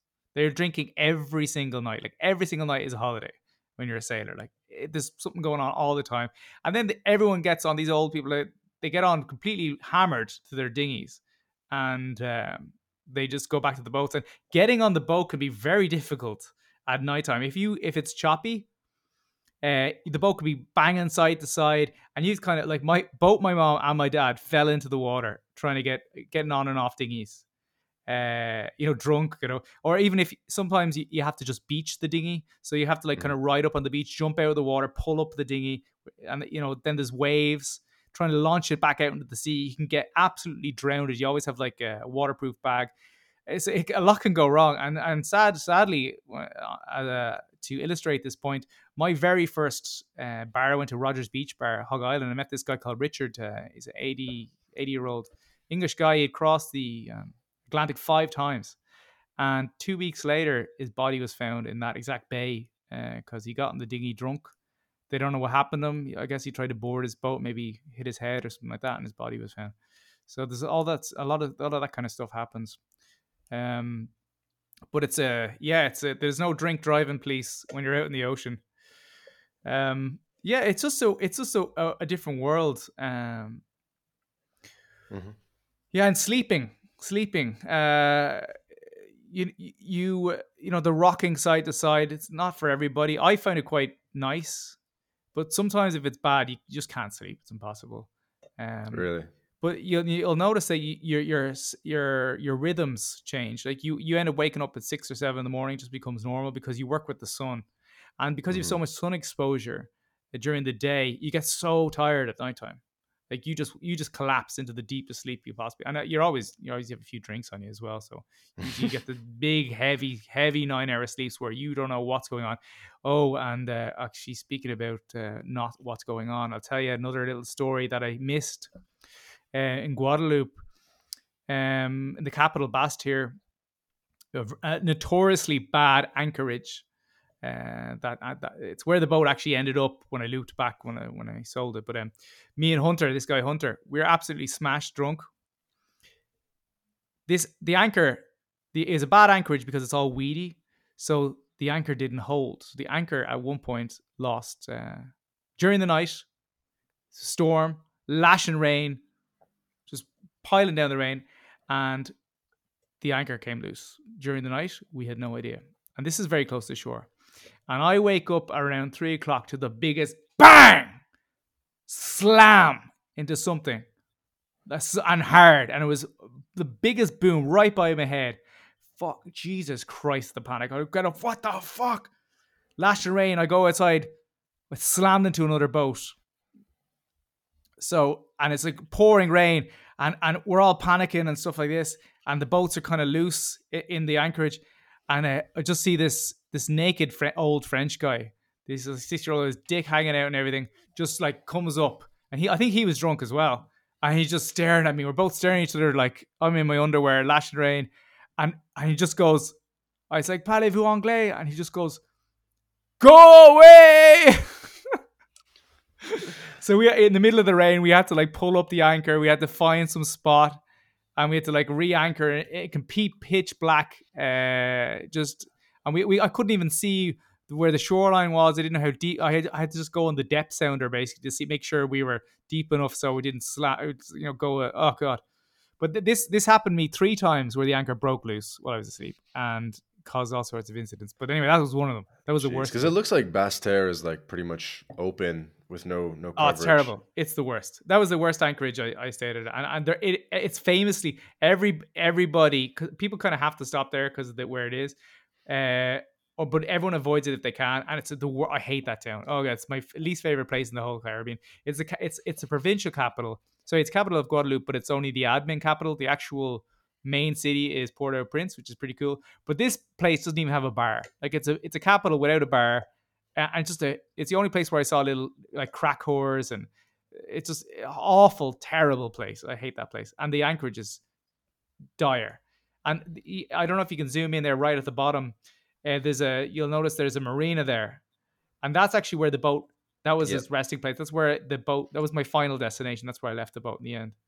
Uh, uh, when I loop back down to sell I do. It. Marina de Rivière Sens. Yeah, yeah. Good. I, I was so happy when I sold that boat that I didn't have to go back to that shithole town. Uh, I was because it was the worst place to leave the boat. Because it's like, oh god, I hate it. It's the middle of nowhere.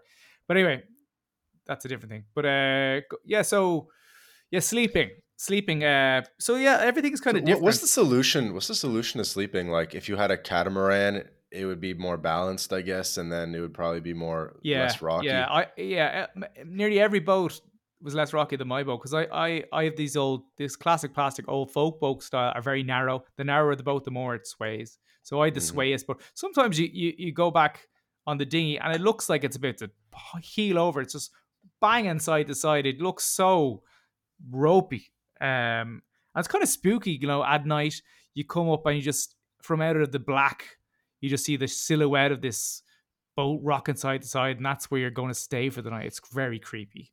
Uh, um, awful if you're trying to like if you if you're if you're a sailor and you think that um, you know it, it's if you're if you're trying to get a girl back to your place it's a whole. It's e- easy enough to get him back to the hotel, but like you know, try. Oh, let's let's, let's go get on this on little dinghy. dinghy. come across yeah. all these waves, and it gets to this abandoned boat. Different kind of and thing, it's, and it's like rocking like crazy. Yeah, yeah, yeah, yeah, and it's like old and but uh, you know, you can you can imagine uh, it's if you were there seeing it for the first time, like what the hell? It's not like come back to my place for a couple of drinks, even if you're having friends back. It's like no thanks. Um, but uh, yeah, so it's it's just different. And the thing about it is the, a few bad things because you only have the one dinghy, so you got to kind of come home as a group, or you can kind of like drop people back to the boat and come back, mm-hmm. and then you're on your own. So you kind of just got to think a bit more about what you're doing.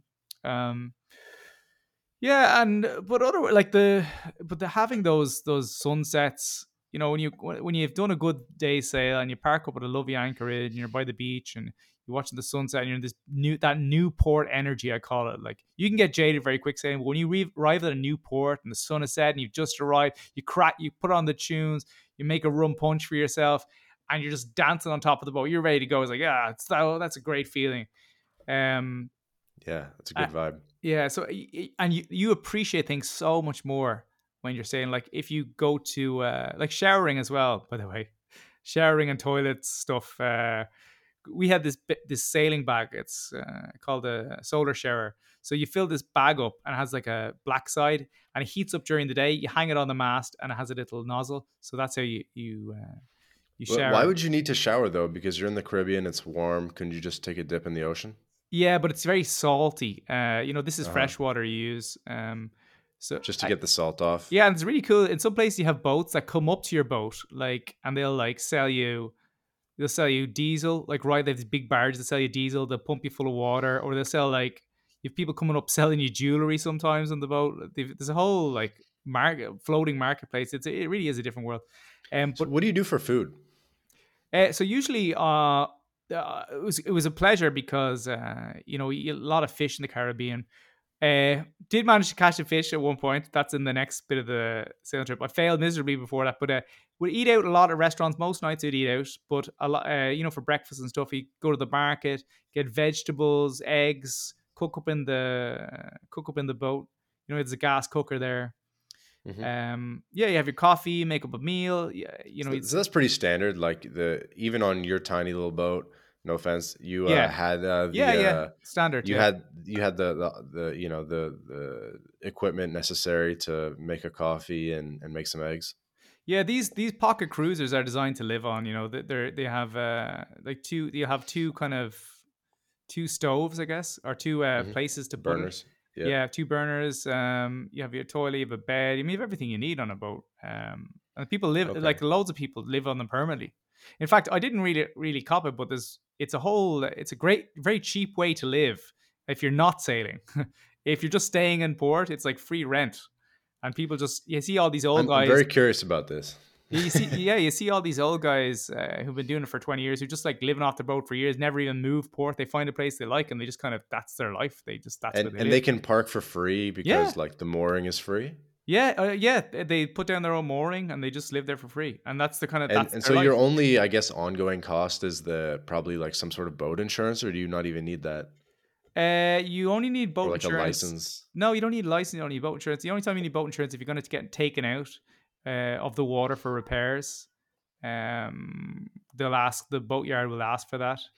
Uh, that's it. Submarinas will ask for it, of course, as well. Um, and so where do the where do you get like the I, I, you kind of alluded to it, but where do you get the gas for uh, I guess for the stove or is it electric?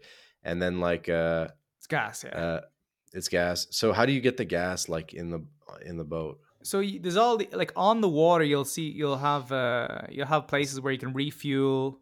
Uh, they're like little petrol stations, but on the water. You can yeah, tie up your gas boat stations. there. And so they have the gas stations for like the diesel for the boat, and then they also have the whatever it's called, natural gas for. Well, the natural gas stoves. is basically uh, you'll get you'll have a guy like a local dude who'll collect them all like on a Tuesday, and he'll bring you back a full one. Uh, okay. and, and, and to be honest, like I because it's I, a little tank. Yeah, but I only used one and a half tanks for four months. Like they're so economical. Gas is amazing, um, okay. and I'd be using it every day all the goddamn time. Um, so it, you'd really have to do it. Water is another thing. You know, you, you, I had I had giant, uh, big um, tanks, and I would mm-hmm. like to fill them with water, diesel, whatever needed, and you have to do a few runs. Um, if you yeah, if what are the considerations of fresh water? Is it pretty? Yeah, I mean, like you. I mean, yeah, it's pretty economical. You don't you don't have to do it that often. I mean, you're you don't drink it. I I I, I drinking water separately and use use it for washing dishes, um, and the sh- solar showers. You know, you don't use that much of it. Um, yeah, so yeah, that's kind of like day to day. Your day to day could be, you know, going and provisioning. We call it provisioning, maybe. Provisioning. Yeah, provisioning. Yeah, like exactly. Yeah. So, but I, I imagine those beach beachfront restaurants. They're not expensive, but they're not cheap either. If you're doing it every night, and then what? So you kind of have to like trek into town and find like a fruit market or Yeah, I mean, you can. It depends on where you are. Certainly, some islands are quite expensive. Like you're definitely dropping 20, 20 30 bucks uh, on food a night. Um, so, uh, but then you can go to a place where it's like a local rotisserie chicken place, and you get a whole chicken for like five bucks. You know, so Mhm. it, it depends. You can do it whatever way you want. There's cheap ways of doing things, and and the French islands alcohol is expensive, but in the other islands it's dirt cheap. Um, so you can you can do it pretty cheap. Um, day to day living costs. Remember, your accommodation's free. Your transportation is well, in theory, free with the wind. Uh, and, and by the way, you'd be surprised how, how much you spend on diesel. You spend very little. Uh, you can you can twenty bucks. You could you could go for hours and hours and hours and hours and hours and hours and hours and hours. Maybe maybe twenty hours. I don't know. Um, but you use very little because they're designed to go through the water pretty handy. But it's very economical. You'd be So you think like less than a hundred bucks a month, even if you're hopping islands? yeah, Wow, Yeah. that's pretty good. Yeah, yeah, yeah. I'd say I'd say uh, it depends on what you're you're using motor. Mo- some people they always motor. They're just motor heads as they call them. Uh, I like to sail a lot. I try and avoid the motor because obviously anytime I use the motor, it always ended in disaster. Which probably brings us should bring us on to the the final bit of the trip. We'll just close that loop. Um, yeah, sure, sure. And then if you have some time after, I'd like to ask some uh, non non disaster related questions. But yeah, please uh please uh kick us off. Okay, so um, so we lost the forestay, uh, and I we had to get from St Kitts to uh, St Martin. Me and this guy Moritz without the forestay. We just used the mainsail and motored, right? Um, so got up to St Martin, say goodbye to Moritz. He went. He ended up uh, hitching a ride on a boat to Bahamas, I believe. And my brother, my other brother, came. Um, and I spent about we spent about two weeks. St. Martin's kind of a party place, but we spent about two weeks there because I had to figure out a way to get a front sail working. So what I did was I was able to reattach the wire, and I converted the front sail to these thing called hanks. So instead of being pulled up a kind of a a slot, it you it's it's similar to the front sail or the mainsail, which is basically these clips, and you could just pull up uh you pull it pull it up like you would a mainsail, so it slides up on these um on these uh on these clips. Now the, the only problem with that is easier to get down the sail in a storm or a crisis and easier to get it up. It's super easy, but you can't roll it. So you can't adjust the size, the amount of sail that you have. So the great thing about a thing called it's called a rolling furler, which is what most boats have, which it kind of rolls around the wire. So you can have like maybe just 10% of the sail out, 50%, uh, 70%. You can adjust depending on how much wind you get. So you can alter, if it's too much wind, you can alter it. But with the Hanks, you have to go 100% or nothing, which means it only works in light winds. If it's heavy winds, you can't use it. So I don't, I think I used it. Well, I did use it once and the forestay snapped again, but that, happened a bit later.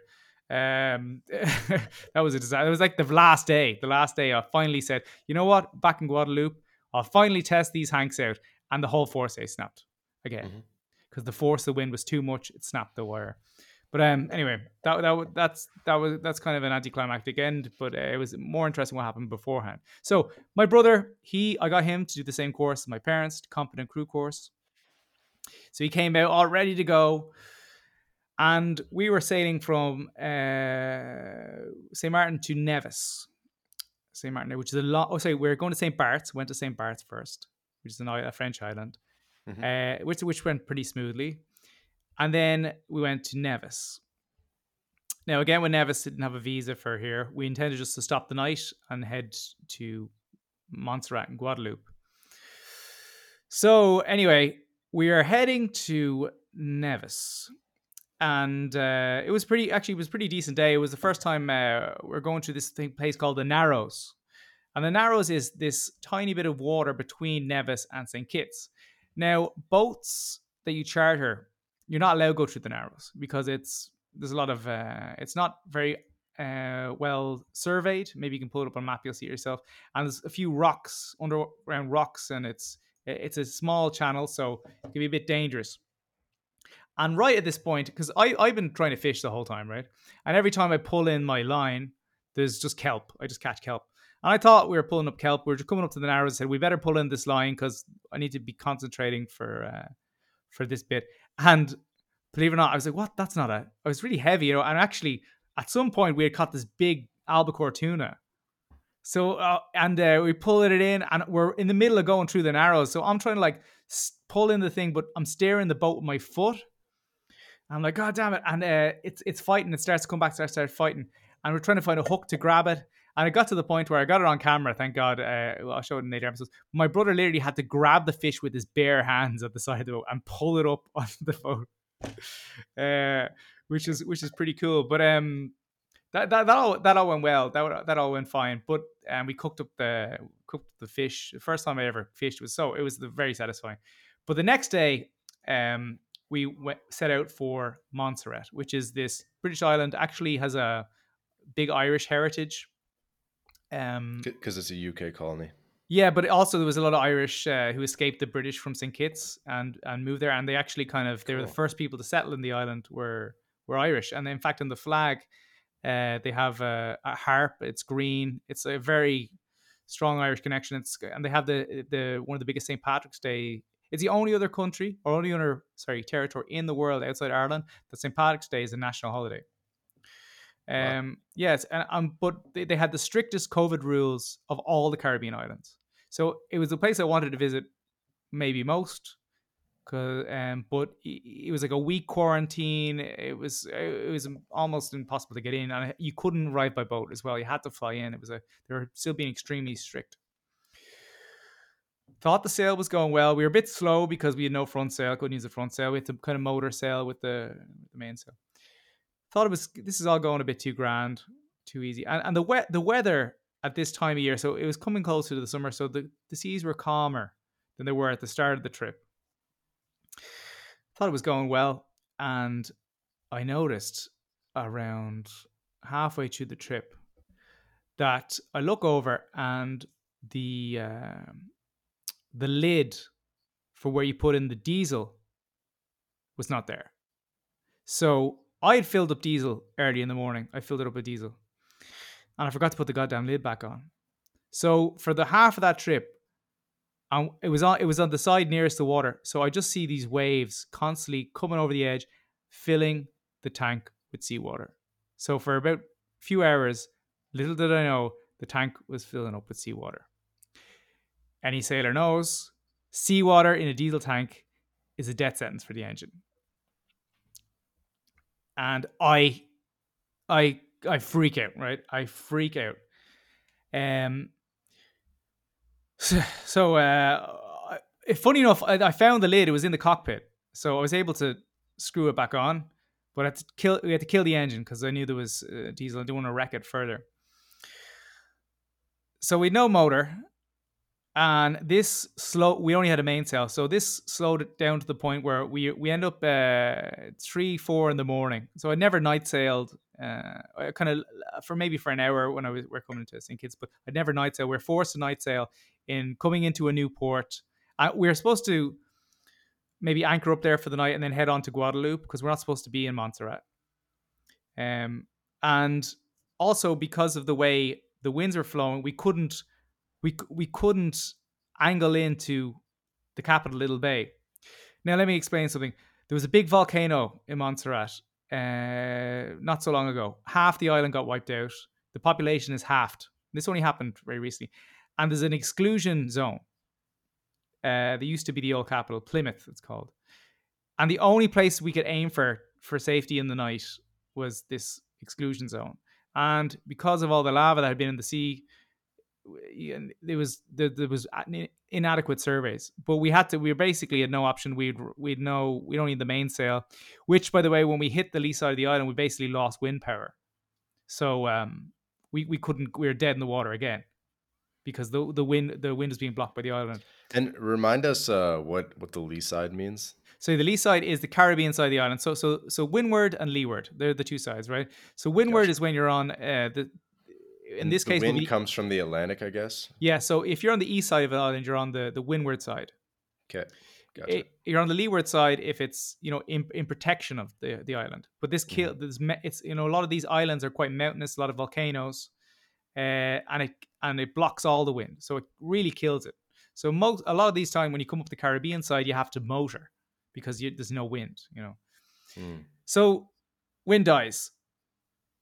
D- water in the diesel tank we're in the water. It's three in the morning. We're so tired. We've been sailing since six in the morning. I expected to get in there, you know, by six o'clock.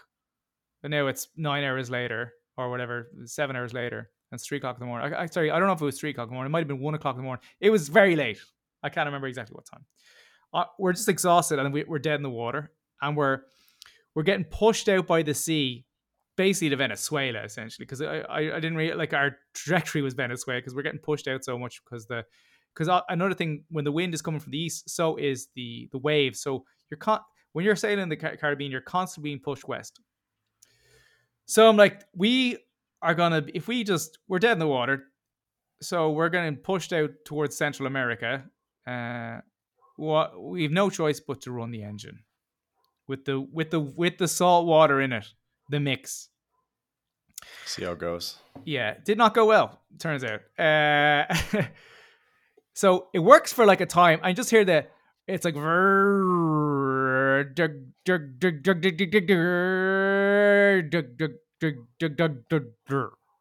dies. Uh, so and every so often I, I, I, we, we we tried it again and would work for like maybe a couple of minutes um what did I do? What did I do? Oh yes, I. What did I do again? I would. Yeah, I, basically, I was forced to do something that I would. I loaded doing in Grenada, which was I had to basically pump out, uh, pump out the seawater, pump out diesel, the old diesel from the tank manually, mm-hmm.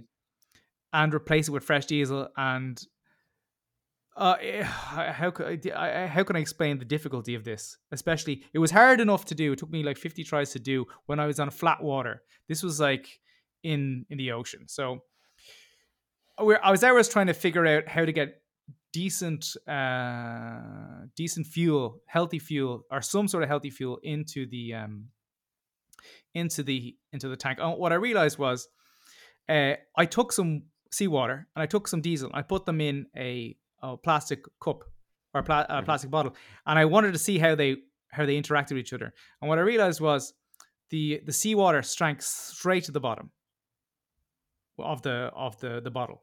So I realized that they, they didn't mix at all, you know. So I realized that okay, so the seawater must have because we we paused the engine for so long, the seawater must all be at the bottom where it collect where the, the diesel like in the, sorry where it takes in the fuel. So the when we turn the engine back on, it was getting nothing but seawater. Mm-hmm. Basically, that's why it stopped. So I figured, hey, uh, if I bleed the engine a bit, um, and we just keep trying it and trying and try, eventually it'll flush out the seawater and it'll go back to the ratio will get better and better. But there was so much damage done in that process. So, so that this theory did work. Um, this t- theory did work. I, I emptied out the filters because the filters were filthy. Were full of they're full of uh, they're full of all this crap from the sea, and got the this fresh um, fuel in, got it kind of working. It would break down, get it working, break down, get it working. But over hours and hours and hours, we eventually sail into this uh, beach.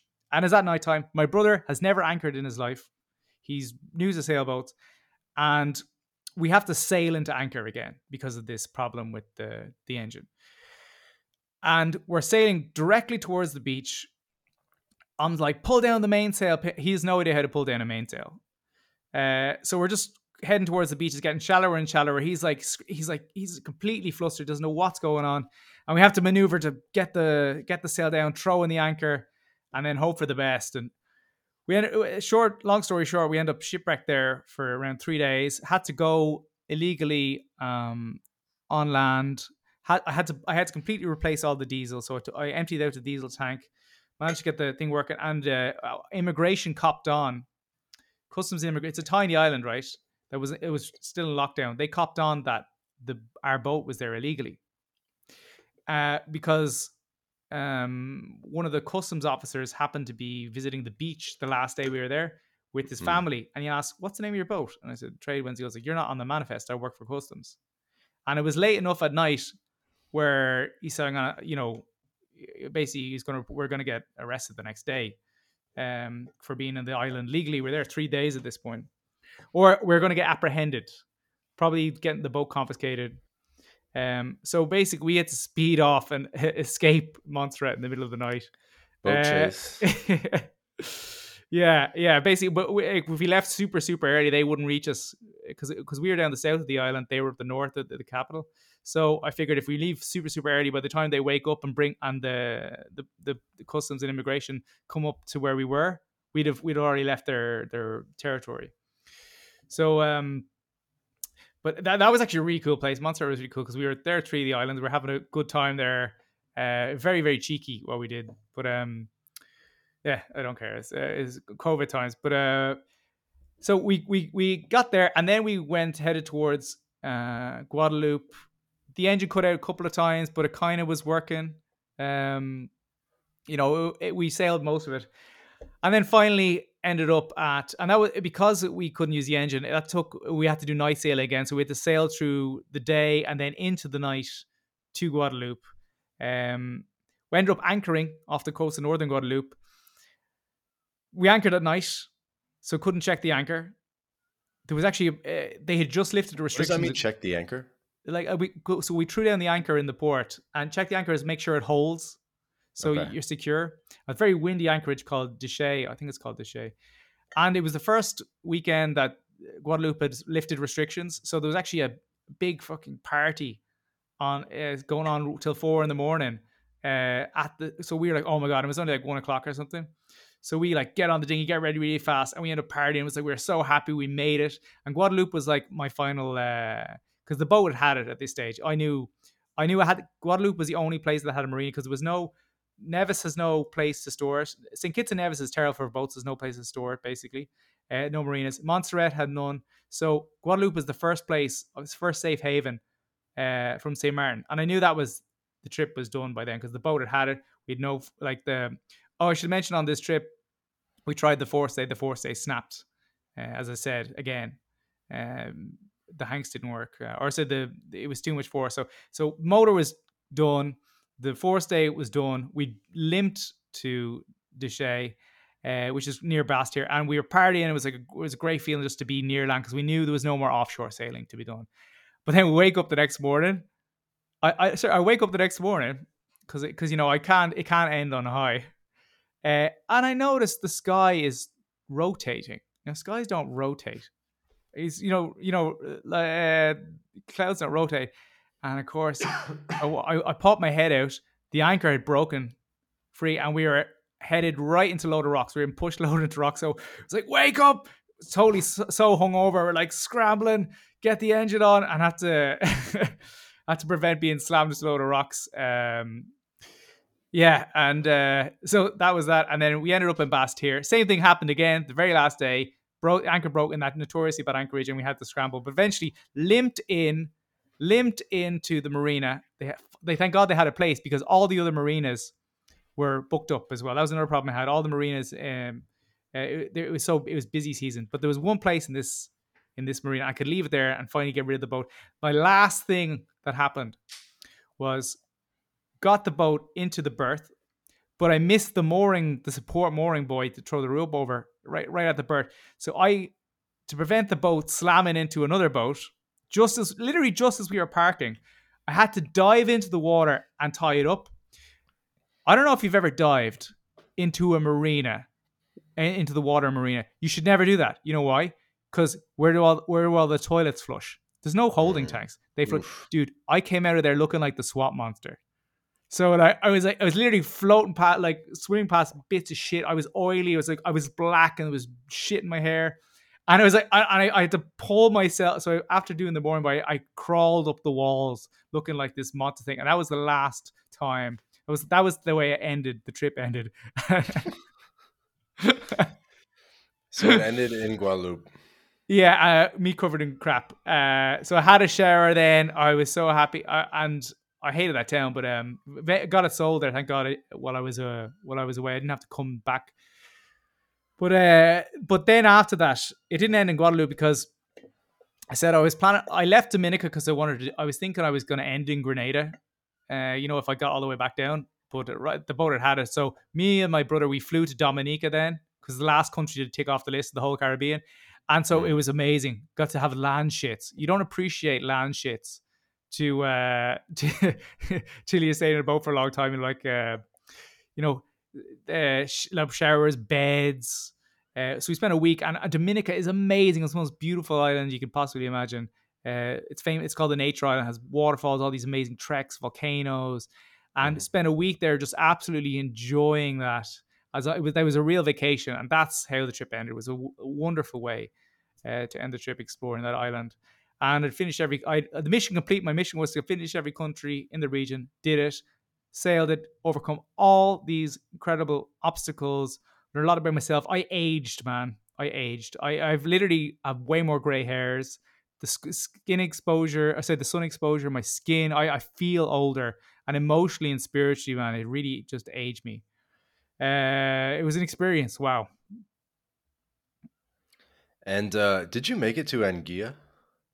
I know I did. I uh, Anguilla is up on Saint Martin. We we could have mm. taken a, a day trip because the the only islands up there I didn't visit were Anguilla and Saba. Uh, Saba's this tiny island is supposed to be amazing, um, but it was just too out of the way, and it's a it's really really bad place to like you can't anchor there because it's a giant volcano basically, and it's so steep too. You have to use these mooring mm. buoys. It's notoriously I, I actually it's a it's a British overseas territory, so it wasn't necessary. I didn't care. I didn't yeah. give a crap about Anguilla's. Yeah. It's it's not a country. Uh, apparently, it's expensive. It's just beaches. It's like a tourist British place. I had zero interest in going, and also it's beside Saint Martin so if I ever went back to the region, I wanted to kind of save a little bit of something because I, I want to go back to Saba as a vacation. And you have to go to St. Martin to go to Saba, and Anguilla is right there. So I thought yeah, I had no interest in going. Um, St. Martin was where I wanted to go because it's it's the fun. It's like famous for its nightlife. It's kind of like, and it's a big uh, boating scene. St. Martin's a really cool spot. Um, it was kind of a good ending point. Uh, no interest. I um, could have taken the the ferry over to the day trip, but nah. Um, yeah. So the trip aged you. You're a wiser man for it. I'm a lot more zen. I like dealing with all that stuff. Nothing bothers me, honestly. I'm so like people have noted it since I came home. You know, things going wrong with business and uh, just just general panic stuff that people normal people would panic about. I just nothing bothers me anymore. I'm so I've been through. I feel like I've been through hell and back, so I'm kind of very zen now. Yeah. Absolutely. And um, uh, when we were talking offline, you said that uh, you, you had, you know, being on the boat, you had a lot of time to do some thinking. Yeah, well, you're at the helm for eight, nine hours uh, on average a day, sometimes 12 hours, sometimes 18. Uh, and you're kind of just you in the water. Uh, something about being at sea, nothing it, it simplifies life. You know, it's just a, a basic plane. You're very clear headed. It's very relaxing. You and you don't care about anything else. Like I, I don't think I checked any emails or didn't worry about my. Luckily, I had good managers in place. Didn't have to worry about the business at all. Um, yeah, you just it's just you and nature, and it, you feel like you're out there with some sort of force. I don't know if you call it. Some people would call it God or something, the universe. I don't know but uh, it's just you and that's it you and nature and there's there's nothing nothing else and it's it's a it's an amazing feeling uh, and it yeah it gives you t- time to reflect on life you know what are you i was i kept thinking like what am i doing here um well am i doing this to prove something to myself um am i doing it for other people i don't think so i've done that enough uh, uh maybe a little bit though you know just kind of prove myself or maybe some thing about masculinity. Was it like, oh yeah, I feel like a man now? But if I, I think I dealt with a lot of those issues earlier in my life. Um, I'm not exactly sure. Uh, I feel like it kind of finished an arc for me because the whole Mexican pirate thing, uh, when that ended, the sailing bit almost was like a cruel joke uh, I had on myself to do it after because I feel like I I've okay I larped as a pirate for 10 years in nightclubs with sombreros and swords. I was like, I feel like I really have to be an actual pirate uh, or, you know, a sailor. Like, I feel like I, otherwise, I kind of feel like sort of a, you know, like, what am I doing? I'm like a guy in a costume. And I, I don't know, part of me wanted to just make it real. Um, Makes yeah. Sense. And were you reading uh, books about the history of, um, I guess, the history of exploration and um, you, you, know the age of discovery of these islands and um, uh, things like that to get to get a bit of a historical context. Yeah, I I I love history. Uh, I really am into it. So everywhere I went, I would consume uh, a lot of history. You know, whether we listen to podcasts. Obviously, I had, a, I had a few books with me as well. Um, yeah, I, I was super interested in uh, in in all that aspect of things. I mean, the islands have a very very interesting history, but essentially it boils down to mostly like eighty nine percent of it is the British and French going at it. That's uh, that's that's the story of most of the Caribbean, and it's interesting the nuances and differences in each country. I, I much prefer the Windward Islands, which is the southern the southern ones like uh, mm-hmm. Grenada, um, Saint Lucia, Saint Vincent the Grenadines. Uh, not a big fan of the French islands. Uh, people are just a bit less friendly. It's very touristy. They're the most populated islands. Um, uh, you, Domin- I love Dom- Dominica. It's the least visited one.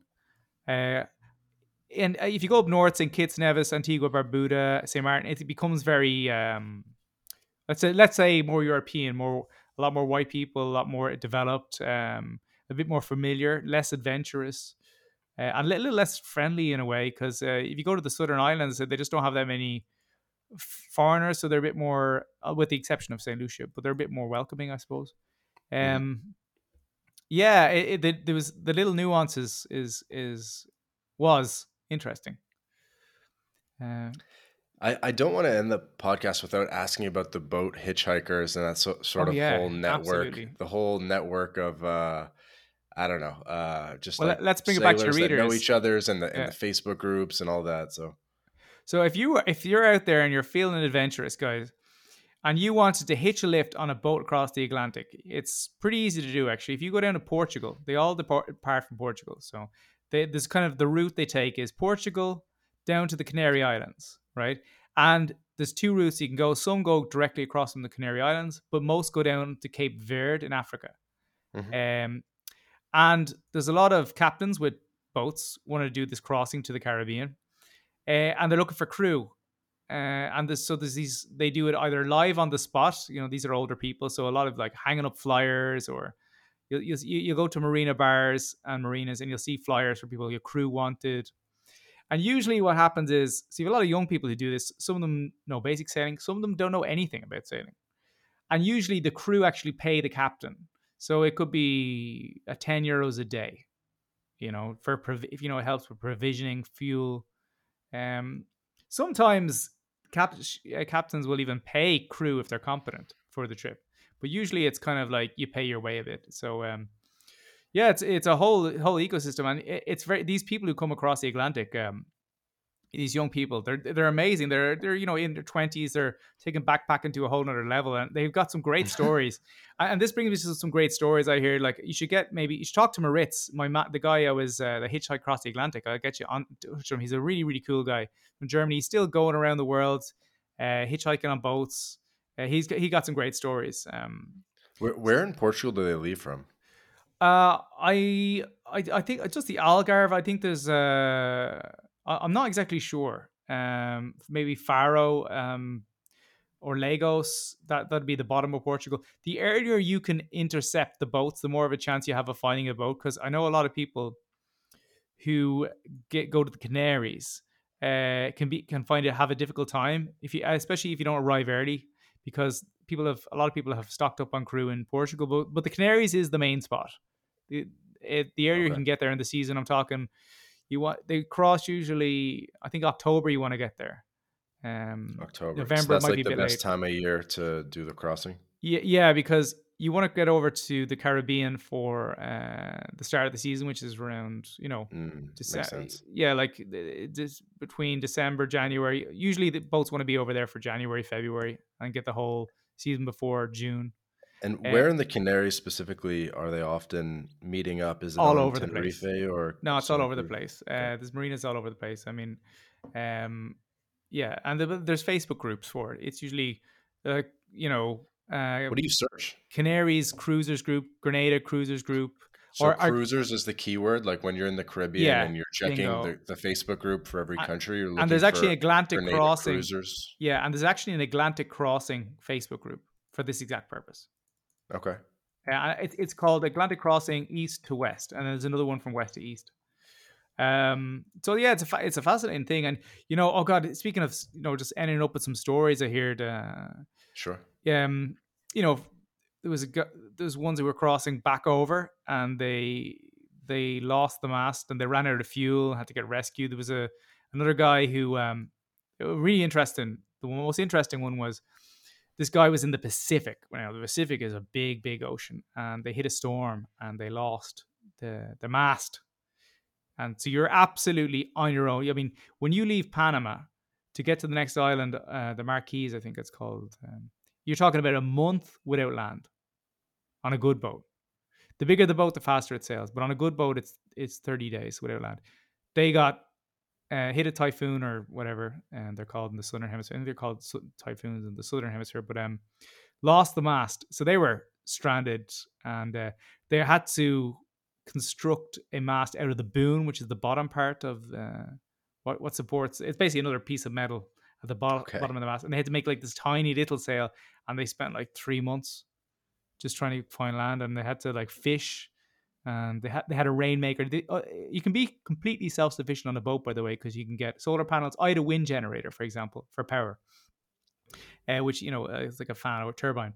Uh, you can have solar panels, and then for water, you have a thing called a rainmaker or water maker, which actually desalinates seawater and supplies you with fresh water. So you can even, uh, and then if you take into account fishing, you can be completely 100% self sufficient on the boat because you got transport free, accommodations free, you can cook, uh, you know, you, you can fish and uh, you can generate water. So you can survive uh, in any conditions on a, on a boat, and that's how they did. And they were they because anyone crossing the Pacific has to basically wouldn't or crossing an ocean. Most people wouldn't cross an ocean, uh, especially the Pacific, without a uh, water maker. So a lot of people do it with, on the Atlantic because there's so many boats coming across the Atlantic that you send out an SOS call, you're probably going to get taken care of.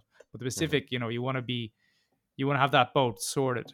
And my boat had previously been a, taken across the Atlantic by a, a, guy who owned it for 40 years, a British guy. So it had, that's why it had the likes of um, the likes of a, a, a wind, uh, what you call it, a wind generator on it. Mm-hmm. So.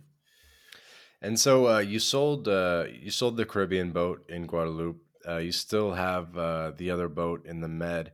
If you were going to do this again, um, either either in the Caribbean or just like maybe in a, a different part of the world, uh, there's definitely a lot of a cool there's a lot of cool zones for for boating and stuff. How would you how would you do it differently next time? Would you get a different type of boat, a bigger boat? Yeah. Uh, yeah, tell me. Well, uh, listen, I, I need a break. That that was I needed like a ten year break. I'm talking ten year break. Um, uh, I would do it if I was doing it again. I would de- I definitely get a bigger boat, definitely like a fifty footer or a forty footer.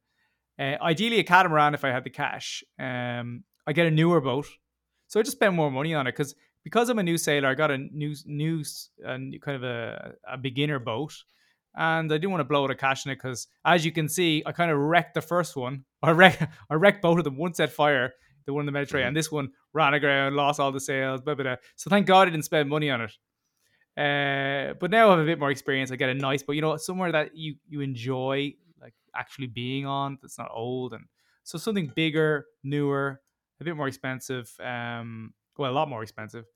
Uh, yeah, and I mean, I love a catamaran, but catamarans aren't great for crossing oceans. Uh, they're they're the most comfortable, but uh, I I'd love to do maybe one day, maybe one day when I have kids or I'm a bit older, like 50, 60, do the the Pacific because the Pacific lends itself to sea exploration because there's so many islands. Maybe the last countries I ever take off on my list will be the Pacific countries, and it's best done by boat, but it's a huge undertaking. Uh, I have no interest in the ego, um, the sorry, the bragging rights that come with crossing oceans. I have no desire to cross the Atlantic for the sake of it. Everyone I talked to who did it said it's super boring, and you're just basically a month, uh, just kind of doing nothing. I mean, the thing is, you're going one direction. You only have to put set your sails once because you're not mm-hmm. changing direction, and then you just kind of you're on autopilot essentially. Um, and so you have no desire to just get like a pretty nice 50 foot boat, not too much like uh, effort and just sort of cruise around from your base in Malta and yeah, just sort I, of cruise around the Caribbean and go to I don't know, go to Sicily and maybe up to Ireland and stuff well, no, like that. Well, I wouldn't go to Ireland's a long way, but uh, Sicily, yeah. yes. Uh, in fact, I, I'm only two months ago I went over to Sardinia to bring it over to Sicily Uh, one with my dad, and uh, because it's, it's been a while since I've been over there, couldn't get the engine working. Uh, and we kind of, I, I got it working in the end, but we'd missed Right. the But weather. I mean, like a bigger boat, like a leisure boat. I don't Oh know. no, no, I yeah no. So I'm gonna say I'm I'm selling the one I have now. Uh, I would I'm looking at uh, maybe I'm not sure when, but in maybe the near future, getting like a 40 footer or 38 footer. 38 footer is a really nice size, and a, a wide one though, so it has lots of space because because you got to think about maintenance costs and keeping in a marina. Uh, 38 foot's a good sweet spot. Um, and it's it, it's easy to handle as a solo sailor because the bigger the boat, the more difficult it is to handle. 38 foot would Mm. be a good size. The one I have in Sardinia is only 27. Uh, and also, a 38 foot, then I can actually do uh, charter it. So if I've tourists come and they want to party, like six or eight of them, I want to Mm. they you, they spend like five six hundred euros a day just to be taken out for to to to Ca- Gozo or Comino, which is the next island over from Malta. It's just like you go back and forth two hours each way, and just Mhm. you know make five six hundred quid. It'll justify keeping it in the marina there, and then maybe you go to Greece, Tunisia, all the stuff that's close to me. Like Tunisia is just across the way. It's a cool spot, has a lot of good facilities. Sicily is amazing. Yeah, I, I absolutely, uh, and I, I've, I've, I've been seriously considering that. Uh, maybe not. Maybe, maybe two, three years. I got other priorities right now. Um, I w- actually want to go back to just some basic land traveling, you know, with a backpack and stay, you know, or just, you know, overlanding it. Uh, I, I need a little break from the sea, but yeah, I would, I would. Uh, in fact, I, I plan to do it with the other boat, but I'm, I'm just done. I went back and it's, it's just kind of old and small. I'm like, oh, I'll just sell the thing. Um, the purpose Yeah. of that boat was to train for the Caribbean, so the purpose has exhausted itself. I don't want to keep it. And Uh, you, you probably picked up some stuff about uh, kind of sailing in Latin America. If you just wanted to give us a little bit of free game, because this Yeah. is the My Latin Life podcast. Absolutely. Um, I always thought that Panama would be a really cool place to have a boat because you're out of the hurricane belt, and uh, you know you got two sides of the ocean there, the Pacific and the the Caribbean, and um, there's just so many cool islands, and it's super tropical and stuff. So I always thought that would be a cool place to, and and that's typically where you register boats anyway. So I always thought that'd be a cool place to potentially own a boat. Um, and then you could kind of like I don't know, like rip around the Caribbean, maybe over to Colombia and, and Venezuela from there, stuff like that. Um, what have you kind of like picked up about sailing in um, in, in Latin America? Uh, quite a lot. Um, so I, because my kind of, I had a, I had another plan, Plan B. If if this one didn't go so, so I, I so badly. If I couldn't sail the boat, for example, and I got the boat back to Grenada as opposed to Guadeloupe, where I had a free mooring, if that had had hap- had happened, I, as opposed to spending, you know, it wasn't cheap the marina in Guadeloupe, but but and if the boat was in good condition, so let's say if the boat was as I left it, and it was in good condition, and I was back in Grenada, I was looking. I did a whole research for a trip where I would go down, uh, across the ABC Islands, Venezuela to Cartagena. Uh, in fact, on this trip, I was even considering getting as far as Cartagena, but you know, hurricane season and all that. But um, and then yeah, so you can go up and down. So from Panama up to Mexico, Gulf of Mexico, back down. It's just it's a lot harder to go east. So it's very difficult to go east. You can do it, but you have to tack. So you have to kind of go in a zigzag, and it's just a lot of struggle. So if you were if you if you were in Latin America, Panama is a great spot, uh, or Colombia, because you can kind of go go up the coast, the Caribbean Sea. I said it's Yeah, harder you to get just, all the you just hug it, you just hug it along Yeah, like bingo. Nicaragua and Honduras and all that. yeah, and it's Okay. perfect because that, that's north to south. North to south is the best way to sail in, in the Caribbean, and that's the easiest way to sail. Now, I, I mentioned about doing another trip, a big trip when I was uh, older, and that's I would buy the boat in Panama because there's so many boats for sale there as well. There's a huge boating community, and of course, across the Panama Canal, which by the way costs a bit of cash, I believe, and that's how all the boats who end up crossing the Atlantic and want to go through the Pacific, they all come through Panama. And what happens is a lot of couples they buy the boat in the Mediter- in the Mediterranean, like oh we're gonna go around the world. They get across the Atlantic, and the wife is like, "Hell no, am I doing another ocean?" And they put the boat up for sale in Panama. So there's loads of boats for for sale in Panama um, for that trip. So yeah, Panama would definitely be 100% the place to do it. Um, and yeah, so that's uh, what I would do. I mentioned about not having a not ego sailing across an ocean. If I was doing the Pacific, I would definitely cheat.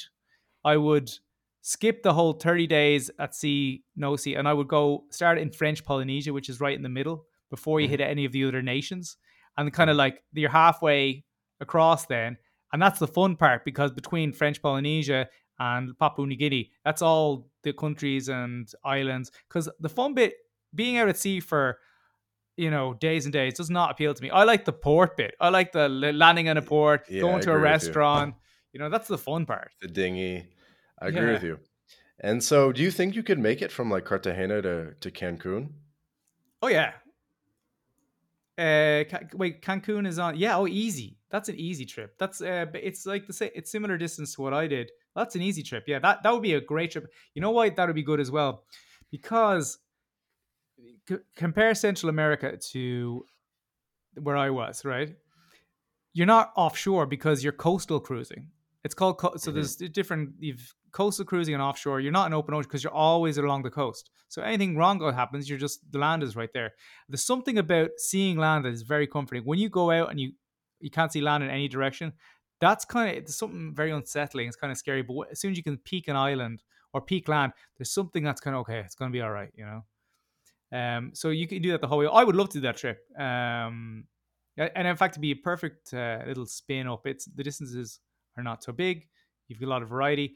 I'm. I think there might be a bit more crime there. I'm not sure, but um, because you got to think about crime as well. There's a lot of boats get boarded, people get killed. It doesn't happen that often, but you know, people get people rob boats. There's a lot of uh, pirates still.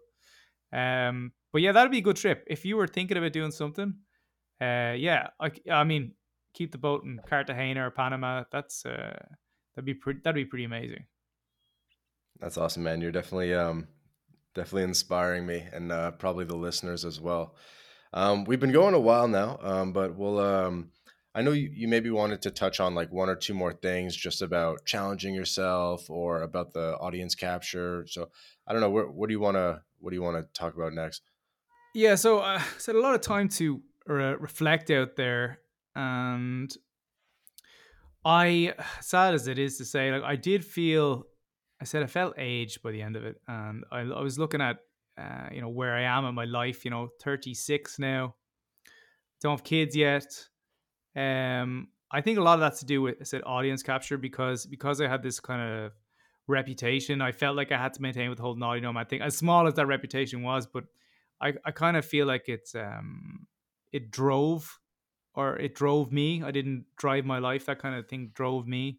I was a victim of what you would call audience audience capture. I wrote about this a couple of years ago uh, in a blog post, but um, it's it's very people is people are talking about it more today. I was talking to you about like different dating coaches I know, and you know if you're a dating coach and your income derives from you being a single guy, like good luck starting a family because uh, you're not gonna you're not gonna get out of your own way. But uh, I was I was wondering about sailing there and putting my life in danger so much. I I was thinking, God, um, what part of this was done to kind of show other people that I had it in me or I was cool. I, I did it for myself mainly for the challenge, definitely. But I'm not going to lie and say there was not some part of it that kind of took a little bit of glee and thinking, oh my God, I'm going to get all this cool footage and going to get so much likes and views and all this stupid stuff. Um, it wasn't worth risking your life over. Um, Mhm. I, I think only it's. I don't know if this is very good uh, general advice, but I suppose everyone's kind of got the brand of me now with their social media. Everyone's trying to look cool. You know, people dying deaths for Instagram selfies. Um, and especially now we're also glued to our phones, and we live in that world, that virtual world, so much now in comparison with the the real world. We can get kind of get lost in image and trying to look cool and you can kind of lose yourself in that. You really can, and uh, that that was a thought that kept coming to my head because you're out when you're out there in the sea, no internet, no phones, you're out there, and it's just you. You are detached in a way that most people would never be detached in their lifetimes. You know, it's one thing to have no internet connection. It's one thing to have no people around. It's one thing to have absolutely nothing around. And you're effectively a, in a desert. It feels like you're walking into the desert because there's the sea is a type of desert. There's nothing you can't. You're kind of got this little caravan for, of safety, this little thing that's floating that's keeping you safe, but everything else around you is basically death, in inhospitable death. Um, and when you're out there on your own, you you have a you kind of have a different perspective of like what the hell am I caring about what anyone else thinks? Like who gives shit? It's just me and it's just it's that's all we got. We got this life, and you you're you're your own company. It's it's only you in your head at the end of the day. On your deathbed, it's you and you. And I, I think people now are less in touch with themselves than they ever were before, because they're so busy trying to put up a face or a mask uh, and trying to be what everyone else wants them to be that they they kind of um, they kind of get lost in that. So I would encourage um, people in general to isolate themselves or detach in some way. Go off. I know it sounds stupid. This whole thing going off to the the, the mountains and meditating, but you know, is it so crazy? All that kind of stuff. I I think um, every now and then a digital detox at the bare minimum uh, mm-hmm. should should be done by everyone because it, it's amazing how how content and how relaxing uh, it is when you do that kind of thing. Uh, I'm trying to be insightful here. I think I'm failing miserably. no, it's all right. I mean, dude, you you've definitely lived a lot more than um than most people will in their entire lifetime, and you're still in your mid 30s. Um, you know, for some context, you've been like all over Africa. You've you've spent time in the desert, so you can compare desert and ocean, I, I suppose. Um, and uh, I I remember a tweet from you recently where you were kind of like kind of searching for ideas for what to do next because you've written books, you've done the sailing trips, you've um, uh, done a lot of conquering, and um, yeah, like what do you what do you think uh, is the the next chapter for you? You know, uh, this is kind of a a hard one um, because I said I said the kind of the sexual conquest stuff was my twenties. I kind of I don't I feel like I got a lot of that poison out. Travel a lot as well, 120 countries. The business side of things, been successful as an entrepreneur. Uh, I would like to be more successful. Uh, that's an ongoing thing, you know, because uh, four bars are great now, but I feel like uh, I'm not there yet uh, where I want to be because the, the coronavirus, like I don't know how it didn't take out all the the bars, but now we're back stronger than ever. It's great. Things are looking things are looking optimistic, but you know, obviously I'm thinking about family, and I used to be. I I came back from the sailing trip thinking that children is kind of one part of uh, my life that I haven't, uh, one part of life that I haven't experienced, um, and I feel like I feel like that it'll give you a type of uh, a, a, joy and contentment or a richness that is not found in uh, you know just pleasure seeking or adventuring a, a, quiet contentment that's kind of you'll bring with you for the rest of your life. Um but i i used to be 100% sure i was one of kids and all that stuff but i'm 36 and stuff and i'm i'm not actually sure anymore that i want that uh, I was gonna say, haven't you been in Malta for like several years now? And I feel like the whole time you've been talking about, okay, now it's the time to have family. kids, man. Dude, yeah. just get to it.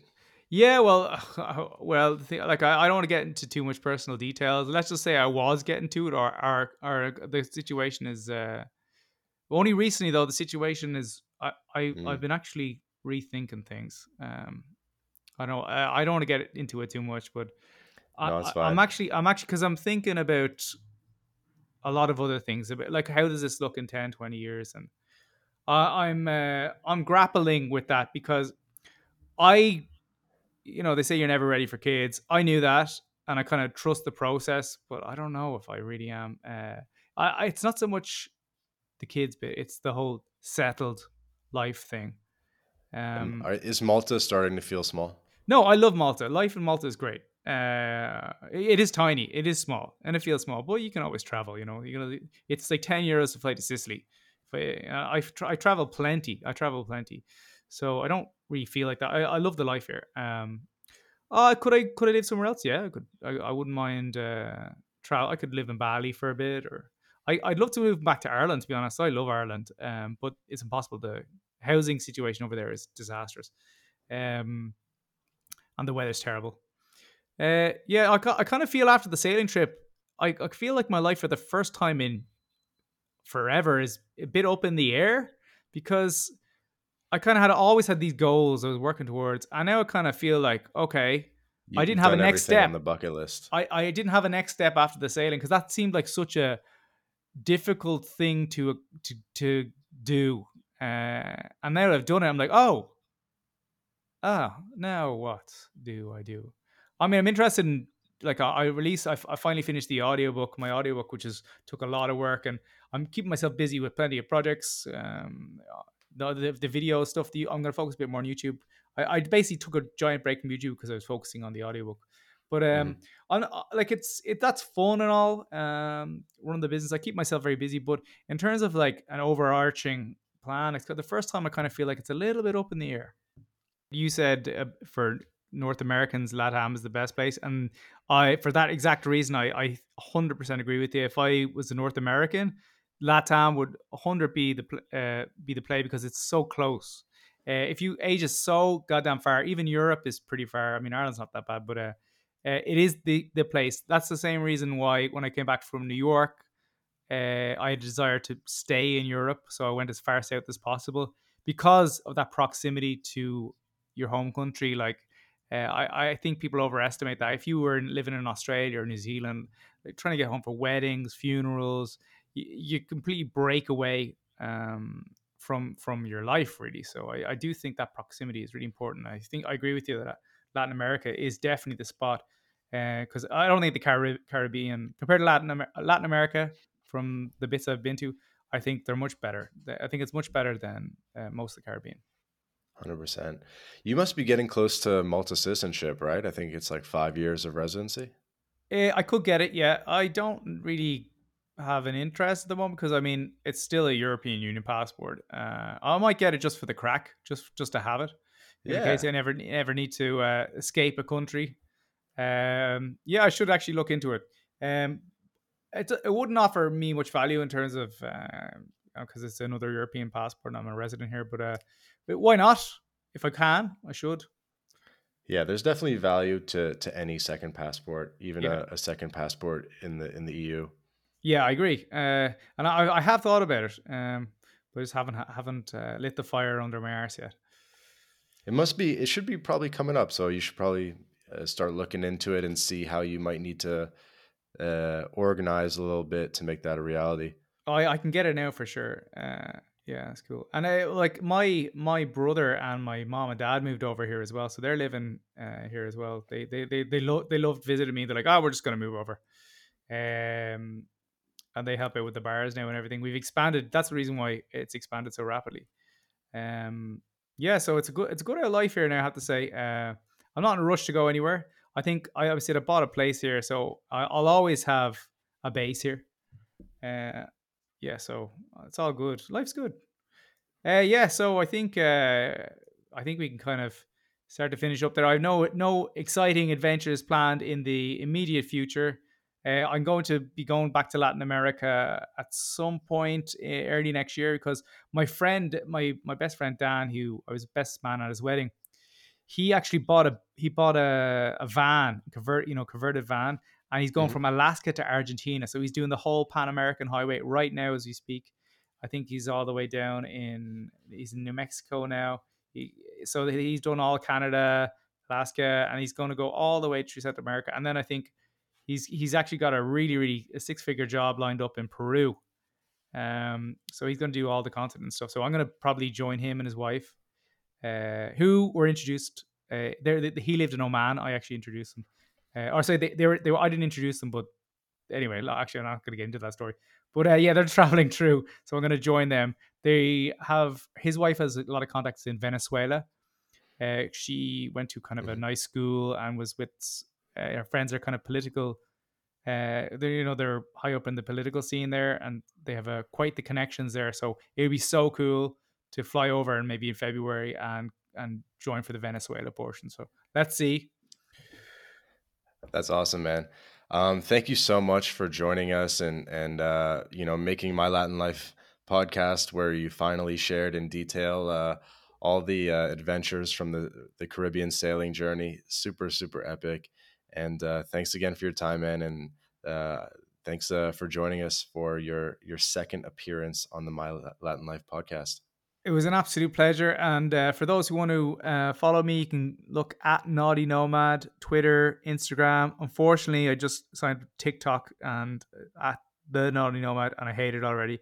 Uh, but you got to play the game now, and obviously YouTube. I'm really trying to. Uh, YouTube is where I'm putting most of my focus, and I have a lot of awesome videos out there. I put up my first uh, my first trip, uh, my sailing trip one. I just put up another one of visiting uh, the gun markets where they make the guns in Pakistan near the Afghan border. Went there as well. So a lot of exciting stuff going on there. Uh, yeah, check out the audiobook. My life as a Mexican pirate. Um, put a lot of work into it, and people love it so far. Uh, you can check out the reviews. Um, yeah, and absolute pleasure uh, being on the podcast again, and hopefully I'll have more adventures in the future for you. Yeah, I've read uh, both of the adventure travel books, and they're the type of book that you could get through in one or two sittings. It's absolutely addicting. Um, one of the greatest minds in adventure travel, Mark Zolo. Thanks so much for joining us. Absolute pleasure. Take care.